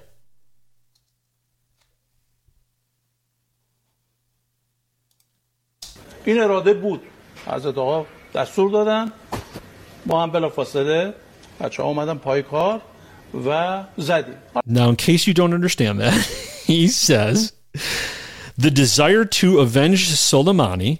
If you remember, uh, President Trump and the Trump administration assassinated General Soleimani. He was the number two uh, in charge of. Uh, well, here I have a description for him. Um, uh, according to Wikipedia, he was the commander of the Quds Force, an IRGC division primarily responsible for extraterritorial and clandestine military operations. In other words, he killed a lot of Americans in Iraq and Syria. That last line came from me, not from Wikipedia. And what he is saying is the desire to avenge Soleimani was already there. The honorable leader gave the order. Our guys answered the call, and we hit the Ain al Assad air base. Uh, I believe that's in. Is that in Iraq or is that in Syria? I think that's in Syria. Um, some say that there were many casualties there. Some say few. If we wanted that night to kill a thousand of them, we could. But these were wretched soldiers whose killing was not our goal. Inshallah, if we can kill Trump, Pompeo, or General McKenzie, it is the military commanders who gave the order that should be killed. So that's the death threat. And, you know, the funny thing is, is that this is not at all, even remotely, the first time that they've issued the death threat. Do you remember? I know I've heard them previously too. Do you think they just don't want to give it oxygen? Do you think they don't want to? I think, it makes. I think it makes Trump and members of his administration look sympathetic, and they can't have that. And I think that the message that is coming from Iran so closely tracks to what the left has to say that they can't have that either. Because I think, frankly, the most dangerous thing for Trump is that there are major chunks of our establishment that would be completely fine with Iran assassinating Trump. Lots of people have suggested it. So uh, that I think is that's his main threat. But let's let's take a look at some of the some of the previous uh, threats. Um, let's see here. Uh, you have on Fox News Morgan Ortagus uh, is uh, talking about the, the the threat that came across a year ago. The United States is in the middle of negotiations to give $90 billion of sanctions relief to Iran. Iran, at this very moment, is threatening uh, former Trump administration officials, former high level diplomats, threatening to kill them on U.S. soil. Uh, we all know this because I am very friendly with uh, many of these people who still require uh, service, uh, protection from the diplomatic service, from the State Department, from the Secret Service. Uh, they're out of government. But they still require this protection because the because the ongoing threats from the Iranian regime to kill them, Trump administration officials on U.S. soil. So, and not only that, Jeremy, I don't know if you're aware, but in the past year, Iran tried to kidnap a dissident, a dissident in New York. Really? Uh, yeah, a woman by the name of I don't have any audio on it. Um, um, Amirali Hajidizeh.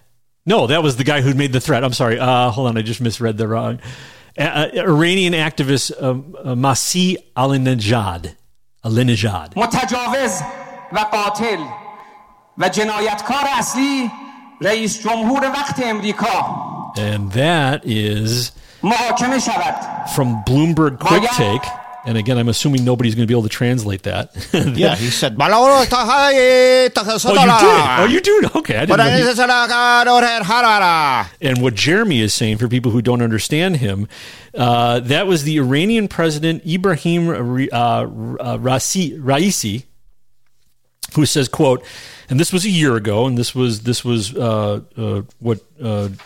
Uh, what Morgan Ortagus was talking about on Fox News in the previous clip. He says, the then president of America, which is the main, I should actually do this with a, the main, wait, the then president of America, which is the main aggressor, murderer, and the criminal, must be prosecuted and killed. I like that he's, he must be prosecuted and killed. No, skip the prosecution. Go right to the And killing. kill him. The sentence of God must be executed against him.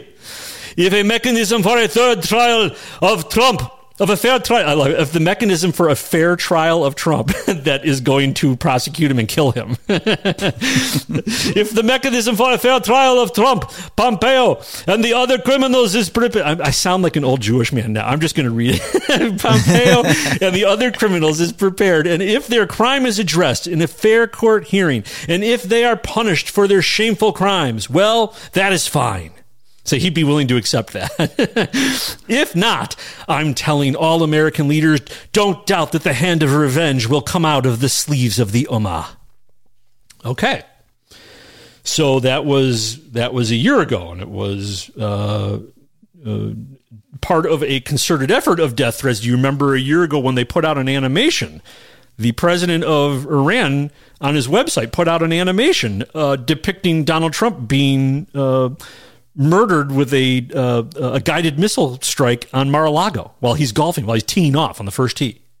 Yeah, I saw that. And I don't have any video of that because it's it's in a different language, and uh, you've already heard two in a different language, and and you get you get the point. And here is uh, Forbes in the White House press corps attempts to ask Jen Psaki about the death threats and, and what they're doing about it. I have a question about a video that Iran's supreme leader posted on his website um, that appears to show a robot uh, conducting a drone strike, killing the former president at his Mar-a-Lago golf club.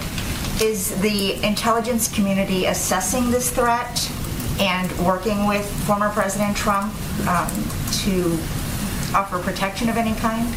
I'm not going to speak to the work of our intelligence community. Obviously, uh, the uh, the kind of uh, rhetoric or video uh, from the supreme leader is something that uh, we've seen, um, you know, offensive uh, offensive rhetoric and behavior in the past. Um, but I'm not going to speak to more specifics of internal discussions. But are you aware of the video?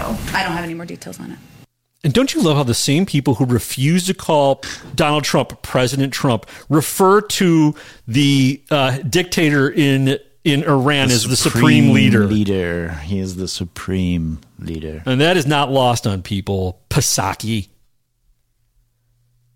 And, and meanwhile, you know, it's, I don't think it's surprising that our establishment and the left are ignoring this issue. They've fetishized the death of Donald Trump since the beginning of his administration. Do you remember the staging of Julius Caesar by Shakespeare in the Park in New York City, where they reproduced it so that it was Donald Trump who was being murdered on stage every night? Do you remember oh, that? yeah, yeah, yeah. There was a play in the park. And do you remember that was when Jack Posobiec became famous and Laura Loomer became famous because they were the people who disrupted that event? Right. Here's a clip of that. The controversial Shakespeare in the Park production of Julius Caesar will give its final two performances this weekend. Last night, the bigger performances happened off stage as two protesters denounced the production. And that comes from Fox News.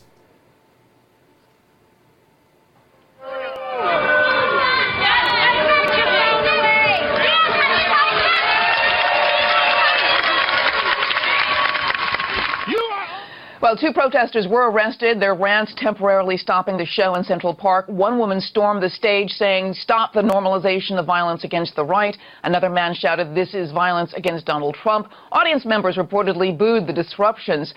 Uh, the Public Theater's website saying the play does not advocate violence and is a cautionary tale about not using undemocratic means to defend democracy. And earlier this week, the director reiterated the theater's disclaimer while defending creative license. Um, he's uh, director Oskar Eustis said, you know, anybody who watches this play tonight, and I'm, you know, sorry about, you know, the spoiler, but they will know that neither Shakespeare nor the Public Theater could possibly advocate violence to a solution to a political problems, and certainly not assassination.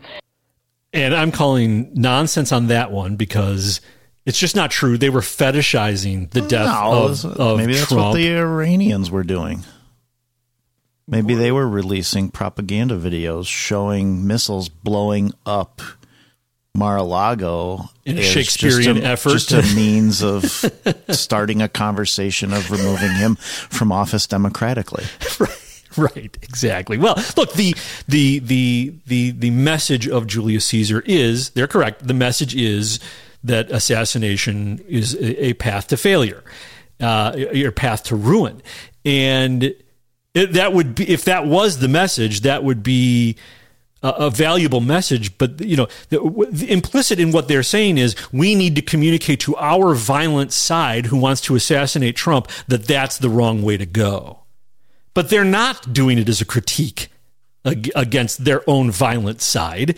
They were just doing it as a as a fetishistic uh, exercise to watch Trump be murdered. And I, I you know, I was really. I, Maybe this is something our was- producers can do. Wait, let me just say, I was looking very, very hard everywhere out there for any footage that wasn't of disruptions, but was just of the moment in the play where they murder Donald Trump to hear what the crowd reaction is. I couldn't find anything, but I would be willing to bet dimes to dollars there was cheering in that audience. The Yeah. message was lost on their own audience. And there was so much of this going on during his term that it it was successfully normalized, I think.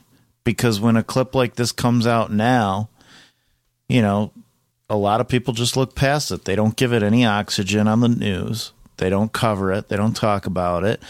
Uh, could you imagine what they would do if if uh, they said that about Obama? Oh, you couldn't even have uh, somebody with a mask of, of Obama. I remember the guy at the rodeo, the rodeo clown who wore the mask, Obama's mask, while he was a rodeo clown, and they said that was racist. Yeah, you yeah, could but imagine if Iran came out right now and said that they, you know, they issued a, you know, declaration for Obama's head on a Oh yeah, well no, Obama. You know, that Obama's be- a human being. That would be big that would be big news. Yeah, Obama's a human being. Trump is not a human being. Uh, well, So- and you remember, so since you're since you're reminiscing about the the the uh, the normalization of it, do you remember Kathy Griffin holding up or Kathy right, Griff- that was the other one to Griffin? say. She had holding up a mask of his head, a severed head, of it. a- Right. an, an image of, of Trump's severed head dripping in blood, as though she was ISIS, and Mm-hmm. Right. and he was his victim. Now, uh, her victim, but uh, she suffered a, a, a lot of ramification from that. It definitely put a big uh, roadblock in her career, and she's spent a long time coming back from that. So she did pay a price, but uh, not everybody wanted to see her pay a price. And this is how the violence was normalized. Listen to Jim Carrey's response to Kathy Griffin. I see that everybody's a hypocrite because everybody's imagined themselves standing there with his head. You know what I mean? I mean, maybe at least half the country. You know, we're in a tough spot. It's a very, very divided world, and uh, and uh, those on uh, the, uh, I guess you'd call it the left side. I, I just call it uh, the sensible side. Is you know we're sitting there watching this nonsense happen, and people like Sean Spicer come out and talk about it like we're we're kindergartners, you know. And uh, covering for this president is like putting makeup on a melanoma. You know, not only unsightly, but it's dangerous. So uh, Trump's a cancer. Uh, uh, our country's divided because uh, people who aren't just normal and on the left are covering up for Trump, who's a cancer. Thank you, Jim Carrey. It's okay. I'm going to agree that he that Jim Carrey is a kindergartner. He's a kindergartner. Yeah, he said they were being talked to like they're kinder- kindergartners. You're right. I'm He did. Say that's justified. I have a lot more respect for kindergartners. that's true. Um, yeah, so it's been it's been normalized, as you say. You're absolutely right, and Bev, that's why. Uh, uh, um, among other reasons, that's why it was lost on somebody like me. And I, I, I really appreciate that you, as an active listener to the Truth Bait podcast, were there to kick us in the pants and say, no, this needs a little bit of attention. And you're right. It needed attention. It needs attention. And let me tell you something even more because Jeremy, as bad as all of that is, it's not even the worst part. The rest of the story is the worst part, as is always the case with these things. Because, Jeremy, what most people didn't notice due to the death threats is that the Iranian general was had, had something else he was talking about on that show. And in fact, his death threat was just at the very end of what he was talking about. What was it? Yeah. What he was talking about was Iran's brand new stockpile of hypersonic missiles. Here, listen listen to this. Jeremy اینها. یک زمان قدرت بود برای امریکا خلا خلا در خلا. امروز هوش Paka زیر Yani Berati. No, no, la, la, la, la, la, la, la, that is, scary how close you are. okay, now I'm going to translate. Well, I'm Jeremy. translating it. I am translating it, but I'm not translating it in English. no, I'm going to translate. I'm going to translate from your translation now. Uh, again, the IRGC Aerospace Force Commander General Amir Ali Hajizadeh, who made the uh, the most recent death threat, he says, "quote." As you know, the largest air force in the world belongs to the U.S. Navy. When people used to say that this Navy is heading towards a certain country's shores, the ruler of that country would be toppled immediately. Well, that's not, not exactly true, but I get what he's saying. And everything that the Americans wanted would happen. Okay, what is the situation now? If they want to keep their aircraft carriers and missile boats away from our shores, they will have to take them 700 kilometers from us. If they take them too far, they become ineffective. With the grace of the Lord, our missiles now have the range of 2,000 kilometers. This range has been limited because we respect the Europeans and hope the Europeans keep themselves respectable. We can hit the American ships up to a range of 2,000 kilometers. Where does this bring us? Draw a radius from the shores of Iran. You get the Indian Ocean, the Red Sea, and the Mediterranean. So, what is their navy good for? Nothing. Hmm. Perhaps the death threat was a distraction. It's certainly, well, it would be a distraction if anybody bothered to cover it. Right. but it is certainly serving as a distraction because that is all people are talking about. When I think really just as important is what he's talking about with these hypersonic missiles, because Guess who else has them? Ooh. Guess. Guess. North Korea. Mm, close. Uh, Russia claims it is using Russia. hypersonic missiles to attack Ukraine. The most recent reported attack was Sunday on a fuel depot in eastern Ukraine. It was the second day in a row Russia claims it used the weapon, which is capable of traveling at five times the speed of sound. And now you're going to hear from Mike Vickers, the uh, former Undersecretary of Defense for Intelligence. No, he no, yes, former Undersecretary of Defense for Intelligence. Well, this is really like a gorilla beating his chest. I mean, the weapon is not very useful uh, in Ukraine, um, and it's more, I think, a signal to the West of what uh, Russian capabilities could be if used against them. Um, U.S. naval ships, for example, or um, uh, air bases in, in, in NATO. Um, and so there's really two wars going on right now. On the military to military uh, war, um, Ukraine is clearly winning. Um, by U.S. estimates, reportedly, uh, Russia has already suffered 7,000 killed in action and usually three times that many wounded in action. Ukrainians estimate twice that much. Now, by comparison, in 20 years of war in Iraq and Afghanistan, we had 7,000 uh, killed in action. Russia's had that in four weeks.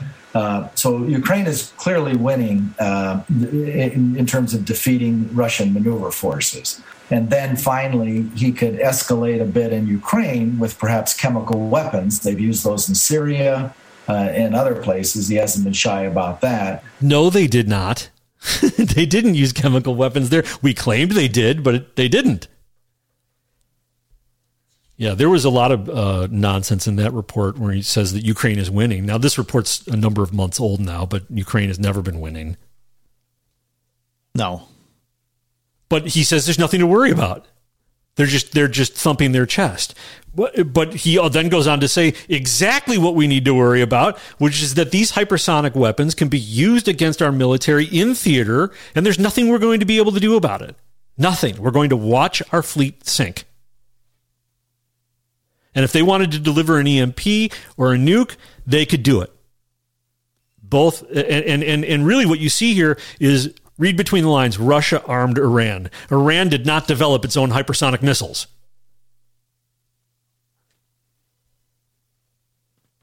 But there's good news, Jeremy. You're kidding. Yeah, you want the good news? What is it? The good news is not to worry, the Pentagon is on it. Oh. When Vladimir Putin showed off what he said was a hypersonic cruise missile, he gave the world a brief glimpse of a secret arms race. This is from CBS News. It pits the U.S. against Russia and China in a contest to build weapons that can fly 10,000 miles per hour, more than 10 times the speed of sound. John Wilcox is a vice president at Northrop Grumman, which flew the first hypersonic aircraft back in 2004. Launch. Launch. It only flew for about 10 seconds, but Northrop Grumman is now conducting tests as part of the Pentagon's top secret efforts to develop hypersonic weapons that can fly longer and farther. This is the Hypersonic Pulse Facility for aerodynamic testing of hypersonic vehicles. He took us into a test chamber on condition we would not reveal its location. It is a giant air gun which fires bursts of gas at incredible speeds and pressure to simulate the conditions of hypersonic flight. The gases come down the air gun and hit right back here at the plate. It's a pretty hefty piece of steel. It is. It is very hefty. Look how the gases burst through the steel plate. That, plus temperatures of 2,000 degrees, are what a hypersonic aircraft would have to survive. Wilcox estimates a working hypersonic weapon is still five to 10 years away. Fantastic. This test took place five years ago. Since then, the Pentagon has classified all its work on hypersonic weapons. The Pentagon has declared hypersonics its number one technical priority, but the official in charge of the program recently acknowledged the U.S. is playing catch up with both Russia and China. Oh, we're playing catch up. So they're going to, they're basically going to be able to attack us with impunity. And we are, according to this report, another five years off. Yeah, but we're light years ahead in diversity. Oh, and so that brings me to my last little piece of this because I think it helps explain maybe why we're a little bit behind. You know the old saying, get woke, go broke? Well, the Army's looking a little broken. Here's an ad posted to YouTube by the Go Army uh, YouTube account called The Calling. This is the story of a soldier who operates your nation's Patriot missile defense systems. It begins in California with a little girl raised by two moms. Although I had a fairly typical childhood, took ballet, played violin, I also marched for equality. I like to think I've been defending freedom from an early age. I finished high school at the top of my class and then attended UC Davis, where I joined a sorority full of other strong women. Nice native ad for UC Davis. I wonder how much they paid the Army for that one. Yeah. But as graduation approached, I began feeling like I'd been handed so much in life a sorority girl stereotype. Sure, I'd spent my life around inspiring women, but what had I really achieved on my own? One of my sorority sisters was studying abroad in Italy, another was climbing Mount Everest. I needed my own adventures, my own challenge. And after meeting with an Army recruiter, I found it a way to prove my inner strength and maybe shatter some stereotypes along the way. And by This the way, that tos- toxic femininity. Absolutely, thank you very much. and uh, that's an animation too, so like they're basically it's like they're speaking to little girls. Do you notice anything missing from that little The whole recruitment ad? story's made up. I'm sure the whole thing is fake. Well, there's a there is a woman who is a soldier or an actor uh, playing a soldier who is claiming to be the the, the front of that uh, the front of that story. But even if you take it at face value, do you notice anything missing? What's that? Nothing about patriotism, nothing about sacrifice, nothing about honor. It's all me, me, me. Yeah, it's all about her. Her calling is not about something bigger, which is usually what a calling is. Her calling's all about her. And what an accurate good. reflection of our culture, Jeremy. Yeah. This is this. By the way, this ad's not stupid. This ad is exactly how you market to people who've rejected our nation's founding and the Constitution and religious faith. This is the message you would send to them because they don't have any of those things. They don't have any basis in patriotism or any basis in sacrifice or honor. So very good, very good. So no wonder they're making death threats against our president with impunity. No wonder they're launching kidnapping plots against dissidents in New York. Uh, we are uh, we're woke. No one's afraid of a woke military, and that is what we are now. Well, you're still missing the point. It doesn't matter if they're afraid. Our woke military is going to destroy them with our superior ideology.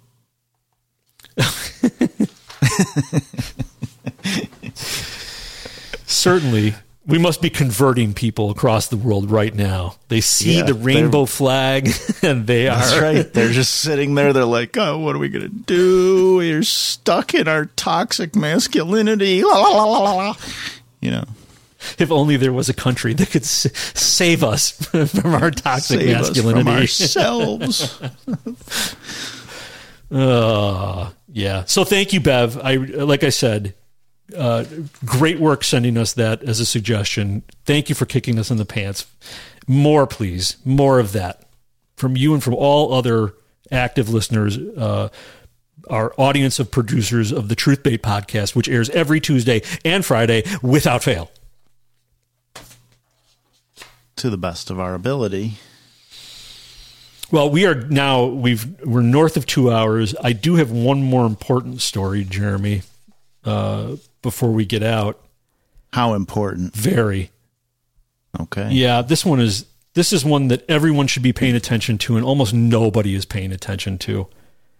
And eh, what do you know the name Chase Allen? Does the name Chase Allen mean anything to you? I haven't. I'm not that familiar with it. I've heard the name somewhere in the news lately. So, yeah, Chase Allen's name has been in the news. He was shot and killed by police in Utah uh, for a traffic stop. And I went looking for, when you hear the details of this, you're going to understand why I went looking to see who covered this. I only found one national outlet that covered it, and it was ABC News Good Morning America. And I think the only reason that they covered it was so that they could signal the message for how this story was going to be covered. Uh, this report is, I guess you, it's not coverage, it's the coverage up. It's the cover up. This morning, five Utah police officers are on administrative leave following a shooting in broad daylight that left a man dead and his family searching for answers. On engine 71, medic 71, respond to the post office 1 4 Overnight, Farmington police giving their most detailed account of the shooting that happened outside the local post office.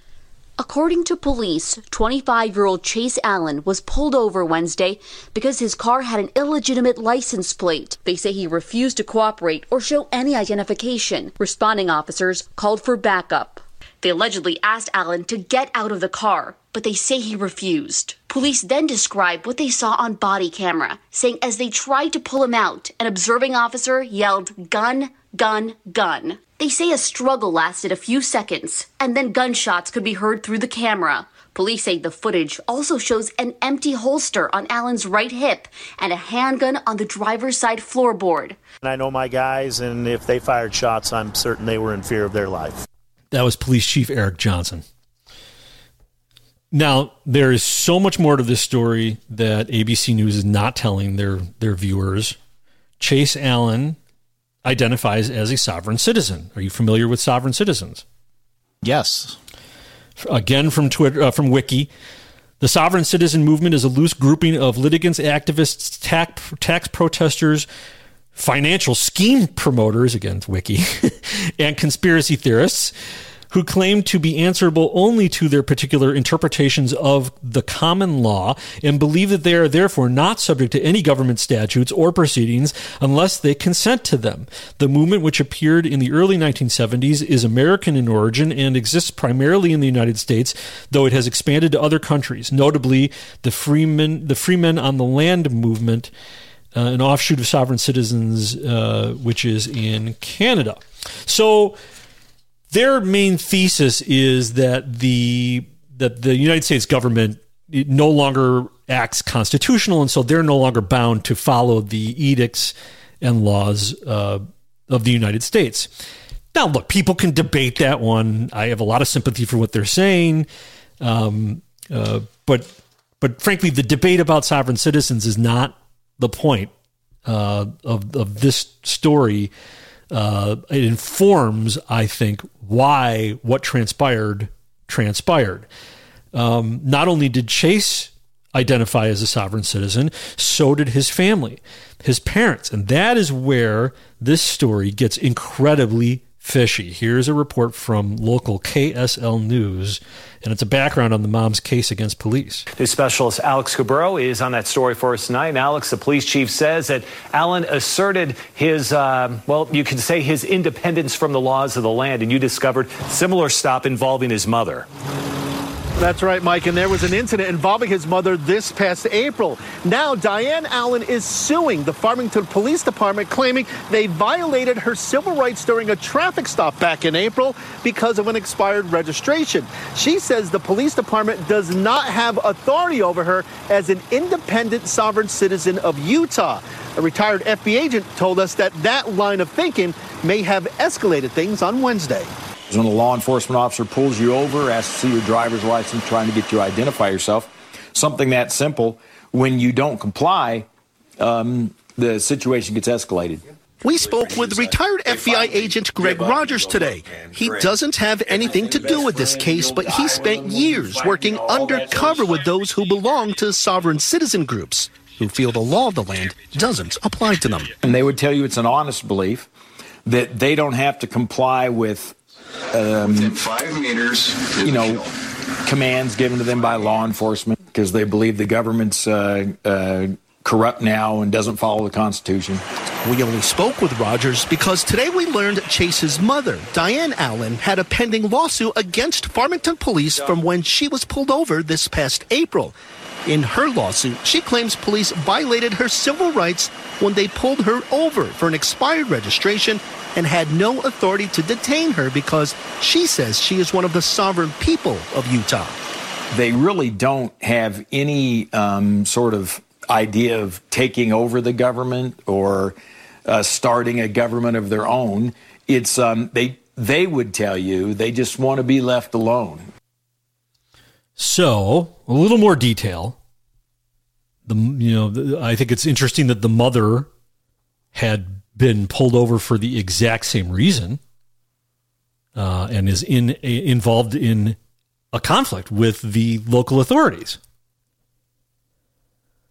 I think yeah, that, and then like, what did he not show his ID? Then is that what he was doing? And that one cop said, "Well, that that'll get the situation escalated." Right. He he refused to show ID, and then they say they called for backup, and it and then it just unfolded from there. Um, there was a. I think that the government is corrupt and doesn't follow the Constitution.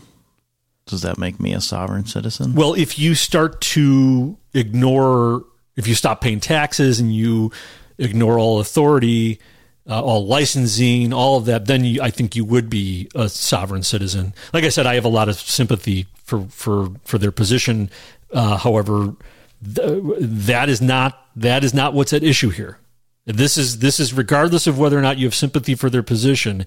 This gets even stranger. But before it does, let me let me you know, I think an important thing to point out here is well, and let's look at a little background of, of, of Chase Allen. Chase Allen is not a thug. He's not like uh, what was the guy in Missouri? Uh, John was it Brown something Brown? Mike Brown? What was mm-hmm. it? Hands up, don't shoot.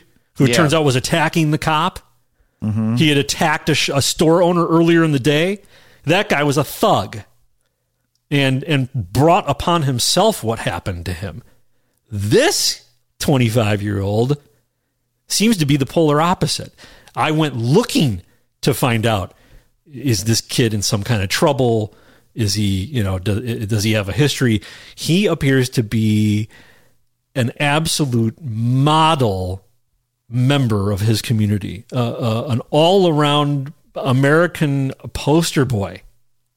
With signs saying seven shots to the chest and demands for the release of body cam video, the group marched half a mile to the Farmington police station.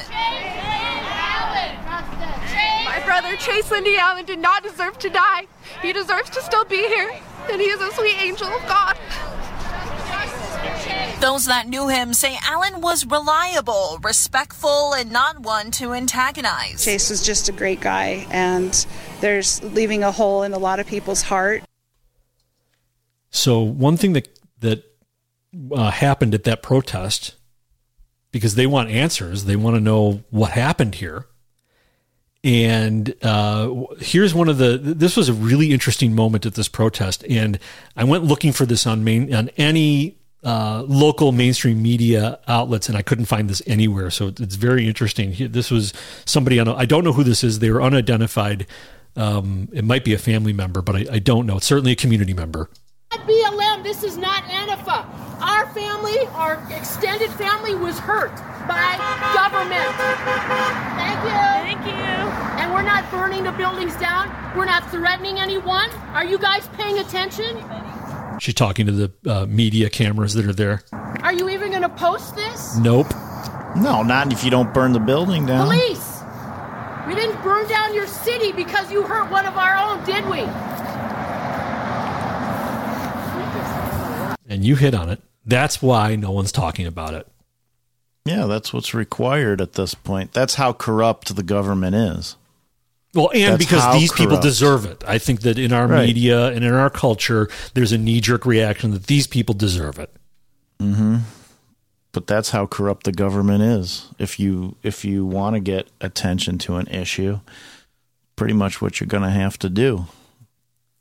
Um, this retired Salt Lake City Police Chief Chris Burbank uh, makes a very good point. This was actually from the AB. This is the tail end of the ABC News uh, this morning. Uh, uh ABC News this morning report from earlier in this story, and um, uh, this this what he says sent chills down my spine. Let's see if it does the same to you. The legislature has made it so easy to carry a firearm, whether in your vehicle or on your person. So it really gets down to not the fact that he had a gun. Did he point that in the direction of the police officer? And the reason that's chilling to me is because I worry that the authorities are using the new you know the new uh, freedoms of our Second Amendment, which are you know in, in some some states it's it's a bit new. You know they're just starting to pass uh, constitutional carry and you know really opening up the laws to allow people to uh, uh enjoy their Second Amendment. That the authorities are have have discovered a really great way to turn that against people.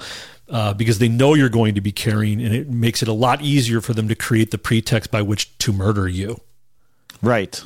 And uh, you, but uh, on the other hand, though, Jeremy, there's I think there's something preventing them from really doing that, and that would be the body cams, right? I mean, how are you going to frame somebody if you well, have if you have the body cams? If they're working, if they're rolling, but it's the things have gotten so bad with police now, and I, like I said, I've argued before. I think police training, and this was something that back uh, years ago in Chicago, Garry McCarthy was the superintendent, and when they were passing concealed carry laws in Illinois, and basically saying that you know, you know what's going to happen is somebody's going to be pulling a phone out of their pocket and they're going to get shot the mentality of the police is to assume it's a gun. And the mentality of the police is to shoot first and think later. Make sure they get home that night. Uh yeah. but that may not even be what's going on because what you're talking about is almost uh, is understandable it's not acceptable, but it's understandable. When they're confronted with the same situations over and over and over again, it becomes wise to assume that the car you're walking up to is an occupant that has a gun. Uh, if you're in Chicago, that's a wise move. But yeah, that, so they want so they want to use, they use that as an argument against the Second Amendment. Well, uh, get ready because this story is about to get even stranger. Listen to this from local Fox 13. Well, Kelly, we've spent all day trying to get somebody on the phone to help explain this because this is not something you hear very often on police scanners. Here's what you're about to listen to. First, the call that went out over the radio about four minutes after the shooting. Then a second call about 20 minutes after the shooting. In the first transmission, they tell officers off scene to turn off their cameras. In the second one, they tell officers on scene to make sure they turned them off. If you're off the scene, you can go ahead and kill your body cam. Can we just make sure that all the body cams are shut off now? 10 4, all units on the Farmington incident, make sure your body cam's shut off. Oops. Yeah. so, why would you ever give that order? people who are off the site already know they can turn theirs off. That's in the written policy. The written policy is that you need to keep your camera on until you feel you're no longer on the scene. And then you can turn it off. I think they were afraid of, of, of evidence being captured on those cameras, people discussing what it looked like. They didn't want anything incriminating later. Oh, for sure. Are you ready for, sure. for this story to get even crazier? Wow, you keep laying it on me. Yeah, this is now how absolutely insane it is. It isn't just that his mother was pulled over. Listen to this. What? This is from Uh, her name is uh, Victoria. Her uh, she's a friend of the family, and I and I can confirm this because I've seen her on videos of uh, from the other from the protests. So she's there with them, um, and uh, her her YouTube channel is Victoria Dor, D O R. If you want to go find her, and she gives this little nugget of information that it would have been nice if anybody in the mainstream media had either picked up on or reported if they did pick up on it. I'm not sure how they couldn't have have learned about this. Listen to this. One thing that to me is uh, concerning is that his mother was suing the uh, a lot of the government local government officials because um, several months ago, nearly a year ago, um, her and her husband were both pulled over within 10 minutes of each other. Excuse me? Both her and her husband were pulled over within 10 minutes of each other. Yeah. so I, I think I'm beginning to get a picture here. Listen to the rest of this. By Farmington, uh, in close to in or close to Farmington. I, be- I believe Diane was pulled over by Farmington City Police, and her husband was also pulled over. And I thought that Diane Allen, um, she, I asked her, I says, so, you know, it sounds suspicious to me that you would both be pulled over. And she had already been talking to me that she felt like they were being watched um, and sometimes it was unsettling to her in her home and i asked her well why would they be watching you so closely you know you more than other people and she told me uh, something i'm not going to divulge here um, but suffice it to say if i know you you can ask for more details if you would like it's something that um, the agendas, the powers that shouldn't be, that are trying to gain hold, that are trying to, you know, um, undo our constitutional rights, it does have to do with upholding our constitutional rights. Um, something that their family is involved with may have already put them on a on a special watch list. Yeah, you think?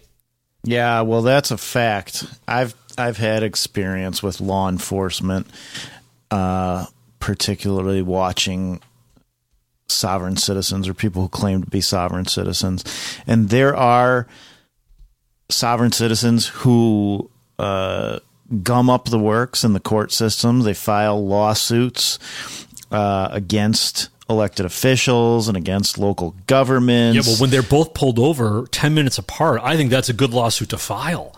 I, I Yeah, think you're. I think right. you're probably right on the money that you're being harassed, and that's a Right. No, and they do, and they. But what happens, I think, is that I think there are what, as the one uh, clip you played described, uh, for the most part, they they just want to be left alone, and they have a reasonable claim that the government isn't legitimate, and they're not necessarily going to be going and breaking laws just leave them alone but they're going to insist on their rights and that their rights are maintained. And there are others i think at least my understanding is that some t- try to fly the sovereign citizen flag and use it for as ways to not pay their mortgage or do certain other things and try to use the court system you know to work around certain obligations or agreements that they've made, and I don't know whether they have an actual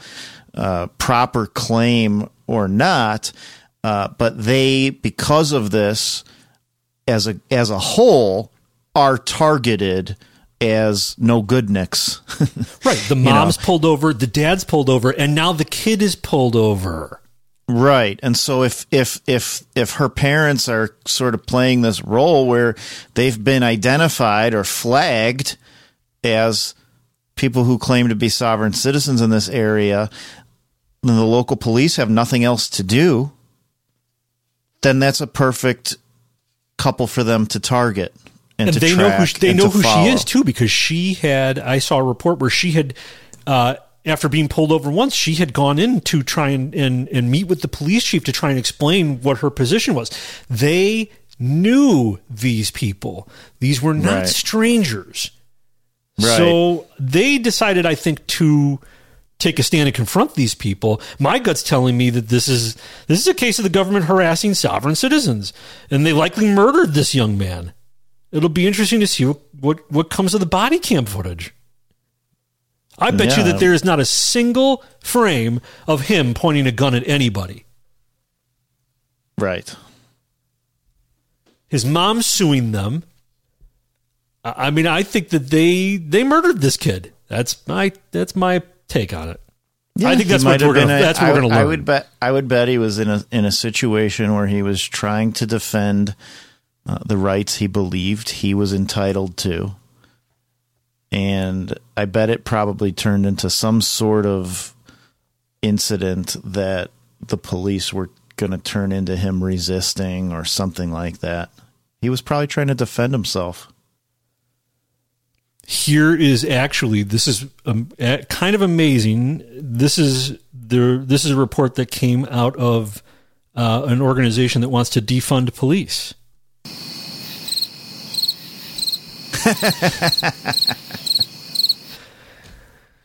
yeah, I mean this is a clear case of a uh, of of well, what is it a clear case of? It looks like a clear case of a of suspicious police involvement in a shooting.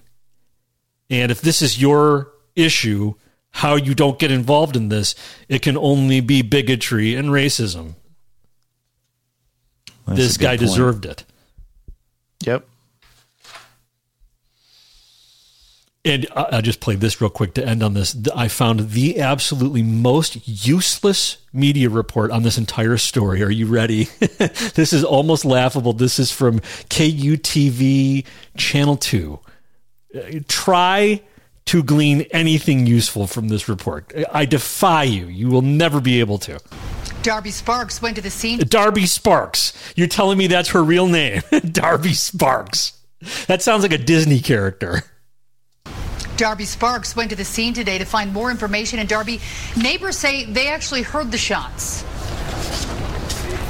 Yeah, that's right. This post office actually sits next to multiple homes and apartments. And I spoke with one person who lives nearby, and she said that it sounded like a box dropping. Meanwhile, another neighbor said she knew exactly what it was gunfire. I've heard gunshots before, and I immediately said, There's gunshots outside my window. A woman close to the Breaking news. a, a person who lives next to a shooting incident heard the shooting incident.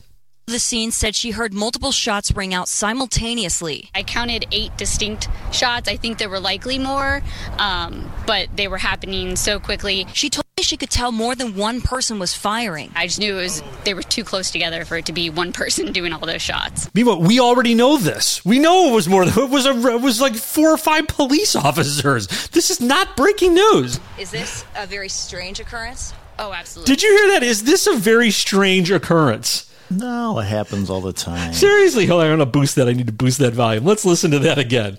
Is this a very strange occurrence? Oh, absolutely. Farmington police say that five officers have been pla- placed on leave pending further investigation. Until then, we don't have any more information. And that's the actual report. we don't have any information. Yeah, no, they don't need any information. so I went out and I got uh, quotes from people who, of course, were, since they were right there, heard the incident. well, that's good news. I, I I thought that was amazing.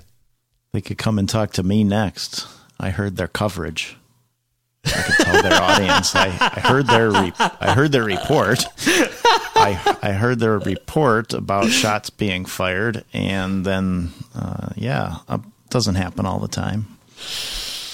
Yeah, so I think there's much more to that story. I'm going to keep my eyes open for updates. If our producers are paying attention, please keep your ears and eyes open for updates. I think there's going to be a lot more to learn about that, and we will probably have updates down the road. Anybody in Utah, for sure, pay attention to that and uh, keep us informed.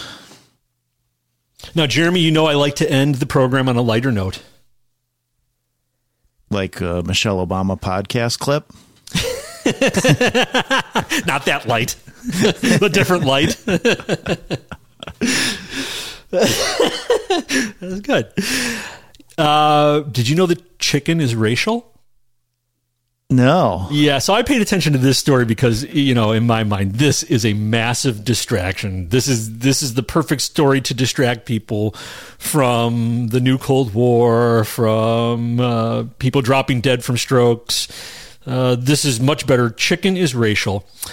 A DePaul University, uh, a school that I attended briefly, uh, Oh. br- briefly for three years. I transferred out because I just did not want to graduate from DePaul University. Uh, and uh, so I was there. Uh, uh, DePaul University alumna and Nevada State College professor, and her position is interdisciplinary gender and ethnic studies at the Nevada State College. Erica Abad gave a presentation to other DePaul alumni on colorism the notion that minority groups discriminate against each other based on how dark their skin is. Or I guess, or, or how dark their their chicken meat is. I mean, uh, oh, I said I mean again. Give me the siren.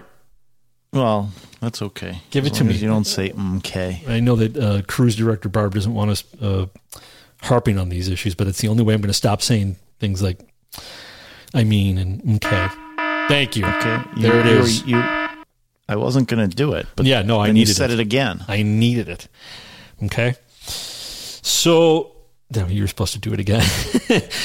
uh, uh, the uh, so Abad said in her early February presentation that even tastes and smells are racialized, including how we eat our chicken. for me, the the way I connect colorism to smell and taste is how specific foods and specific aromas and specific like perfumes, right? There are scripts associated with perfume that aren't just gendered but racialized. And in the same way, food can be as well. Right? Like watermelon, how we eat our chicken. Um the level of salt in our food. Okay. I She's would- very deep and intellectual. Is it just me or does she sound inebriated? She sounds like she doesn't have a very good point to make. I like my chicken with curry sometimes. What does that mean? Ooh, well, it depends on the curry. if you're if you're eating yellow curry, that's one region and socioeconomic ah. class. If you're eating red curry, that is an entirely different socioeconomic class, and, and No, it's I important which green- one you're. only eat green curry. Oh. Only. Only. Green curry was the result of cultural appropriation by the Spanish. We can't. That's no, no, no, no. You cannot eat green curry. so I think she sounds inebriated. She keeps, you know, she keeps stroking her chin like she has a beard. You know, like when you have a beard and you stroke your chin because you're sort of stroking the beard. You kind of play with it. She's doing that, like, um, and I, you know, does she have a beard? No, she doesn't. At the moment, maybe she. I mean, she really is stroking it like she has a beard, uh, and it's peculiar. And I've heard that people who are on uh, like opiates or, or uh, drugs like that, they'll like they'll touch their face a lot. Um, Oh, that's interesting. and she her voice sounds inebriated. She may not be inebriated. It may just be an affect of somebody who's a moron and has nothing intelligent to say. I think I've sounded inebriated in the past when I'm not. If you go back and listen to episode point one, I think there's a case to make. I'm I must be on something at the time? right? uh, but uh, yeah, so it, it it sounds it sounds weird. Let me let me let me play this second clip. Um, because it, it she just just to give you an idea of just how crazy she is. As many of us Chicago born and raised, or even those of us who have lived in Chicago for a while, we can attest to how people's comfort with different cuisines is is either a byproduct of their access or a symptom of their insularity. I just want to point out this woman is as white as you or me. Didn't they get mad at Trump for eating Taco Bell?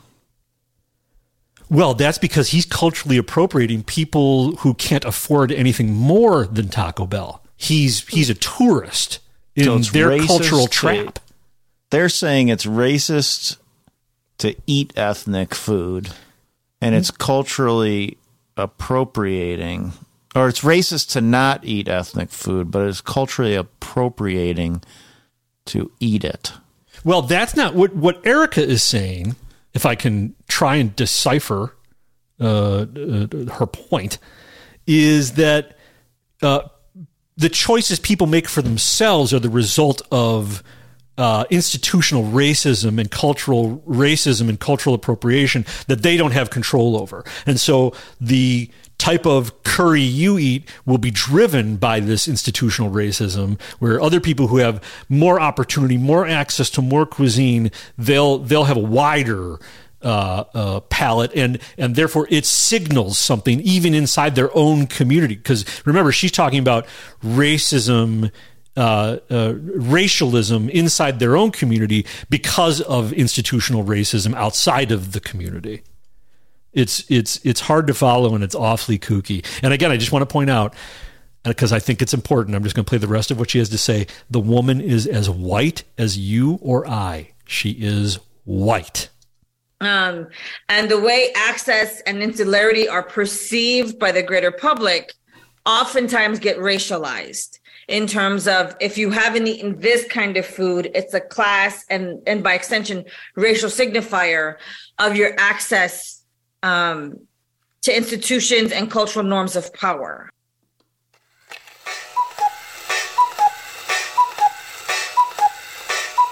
I picked up that sound drop just for her. I thought we weren't taking corporate sponsors. Why are you playing ads for DePaul University? this is definitely not the ad they think it is. yeah, I think that she is, this is very typical. I think that she is embarrassed about being white. I think that she compensates for her white skin by creating this entire industry for herself whereby she can critique whiteness and constructs of whiteness and, and, and uh, white supremacy. After hearing she's white, I'm now embarrassed for being white. yeah, that, that I think that uh, she'll fit right in. we, we white people have got their own pool of lunacy, and uh, just like every other group of people, and she uh, will fit right in in the uh, on the island of misfit toys. Listen, I love her, um, uh, even though she's completely insane. Uh, if it was not for her, we would not have any way to end our program, and it's important that we have a way to end our program, don't you think? I am uh, glad couldn't get into that college. I'm glad I could get out of that college. How did you come out with half of a brain left over? Oh, it's worse. I went from DePaul directly into the Art Institute of Chicago, where it was a different brand of crazy. It was a brand of crazy I could sort of relate to.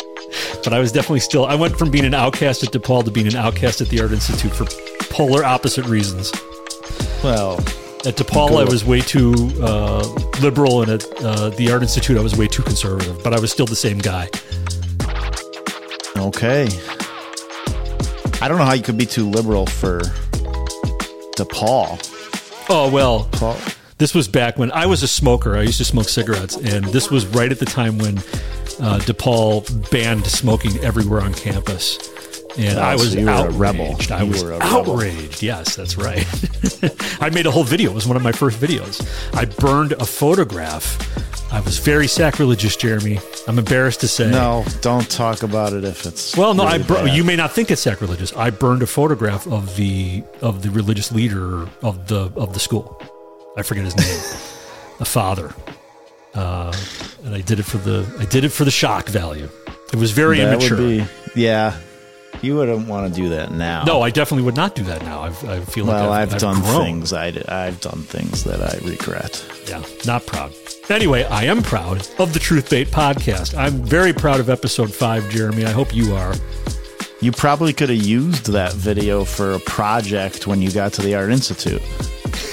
I, it, I think I used it to get into the Art Institute. Right. And it's Like, going to be the cold art. open on the next Look episode. at- Look at my art I created here. oh, he burned a picture of a Catholic. Get him in. Let's get let's get him some tuition money. Yeah. Scholarship. It'd probably be a good way to get into like some sort of writing school now, like burning burning books or something. Some sort of art form, some sort of new art form to uh, push the boundaries. All right. Well, thank you, everybody. Thank you to all of our producers. Thank you to our uh, thank you to uh, cruise director Barb, to Bev in Florida, The mama bear. the Mama Bear, and have a fantastic week, everybody. But now it is time for you all to go back to the sea of clickbait. And I said it wrong. And now back to the sea of clickbait with you all.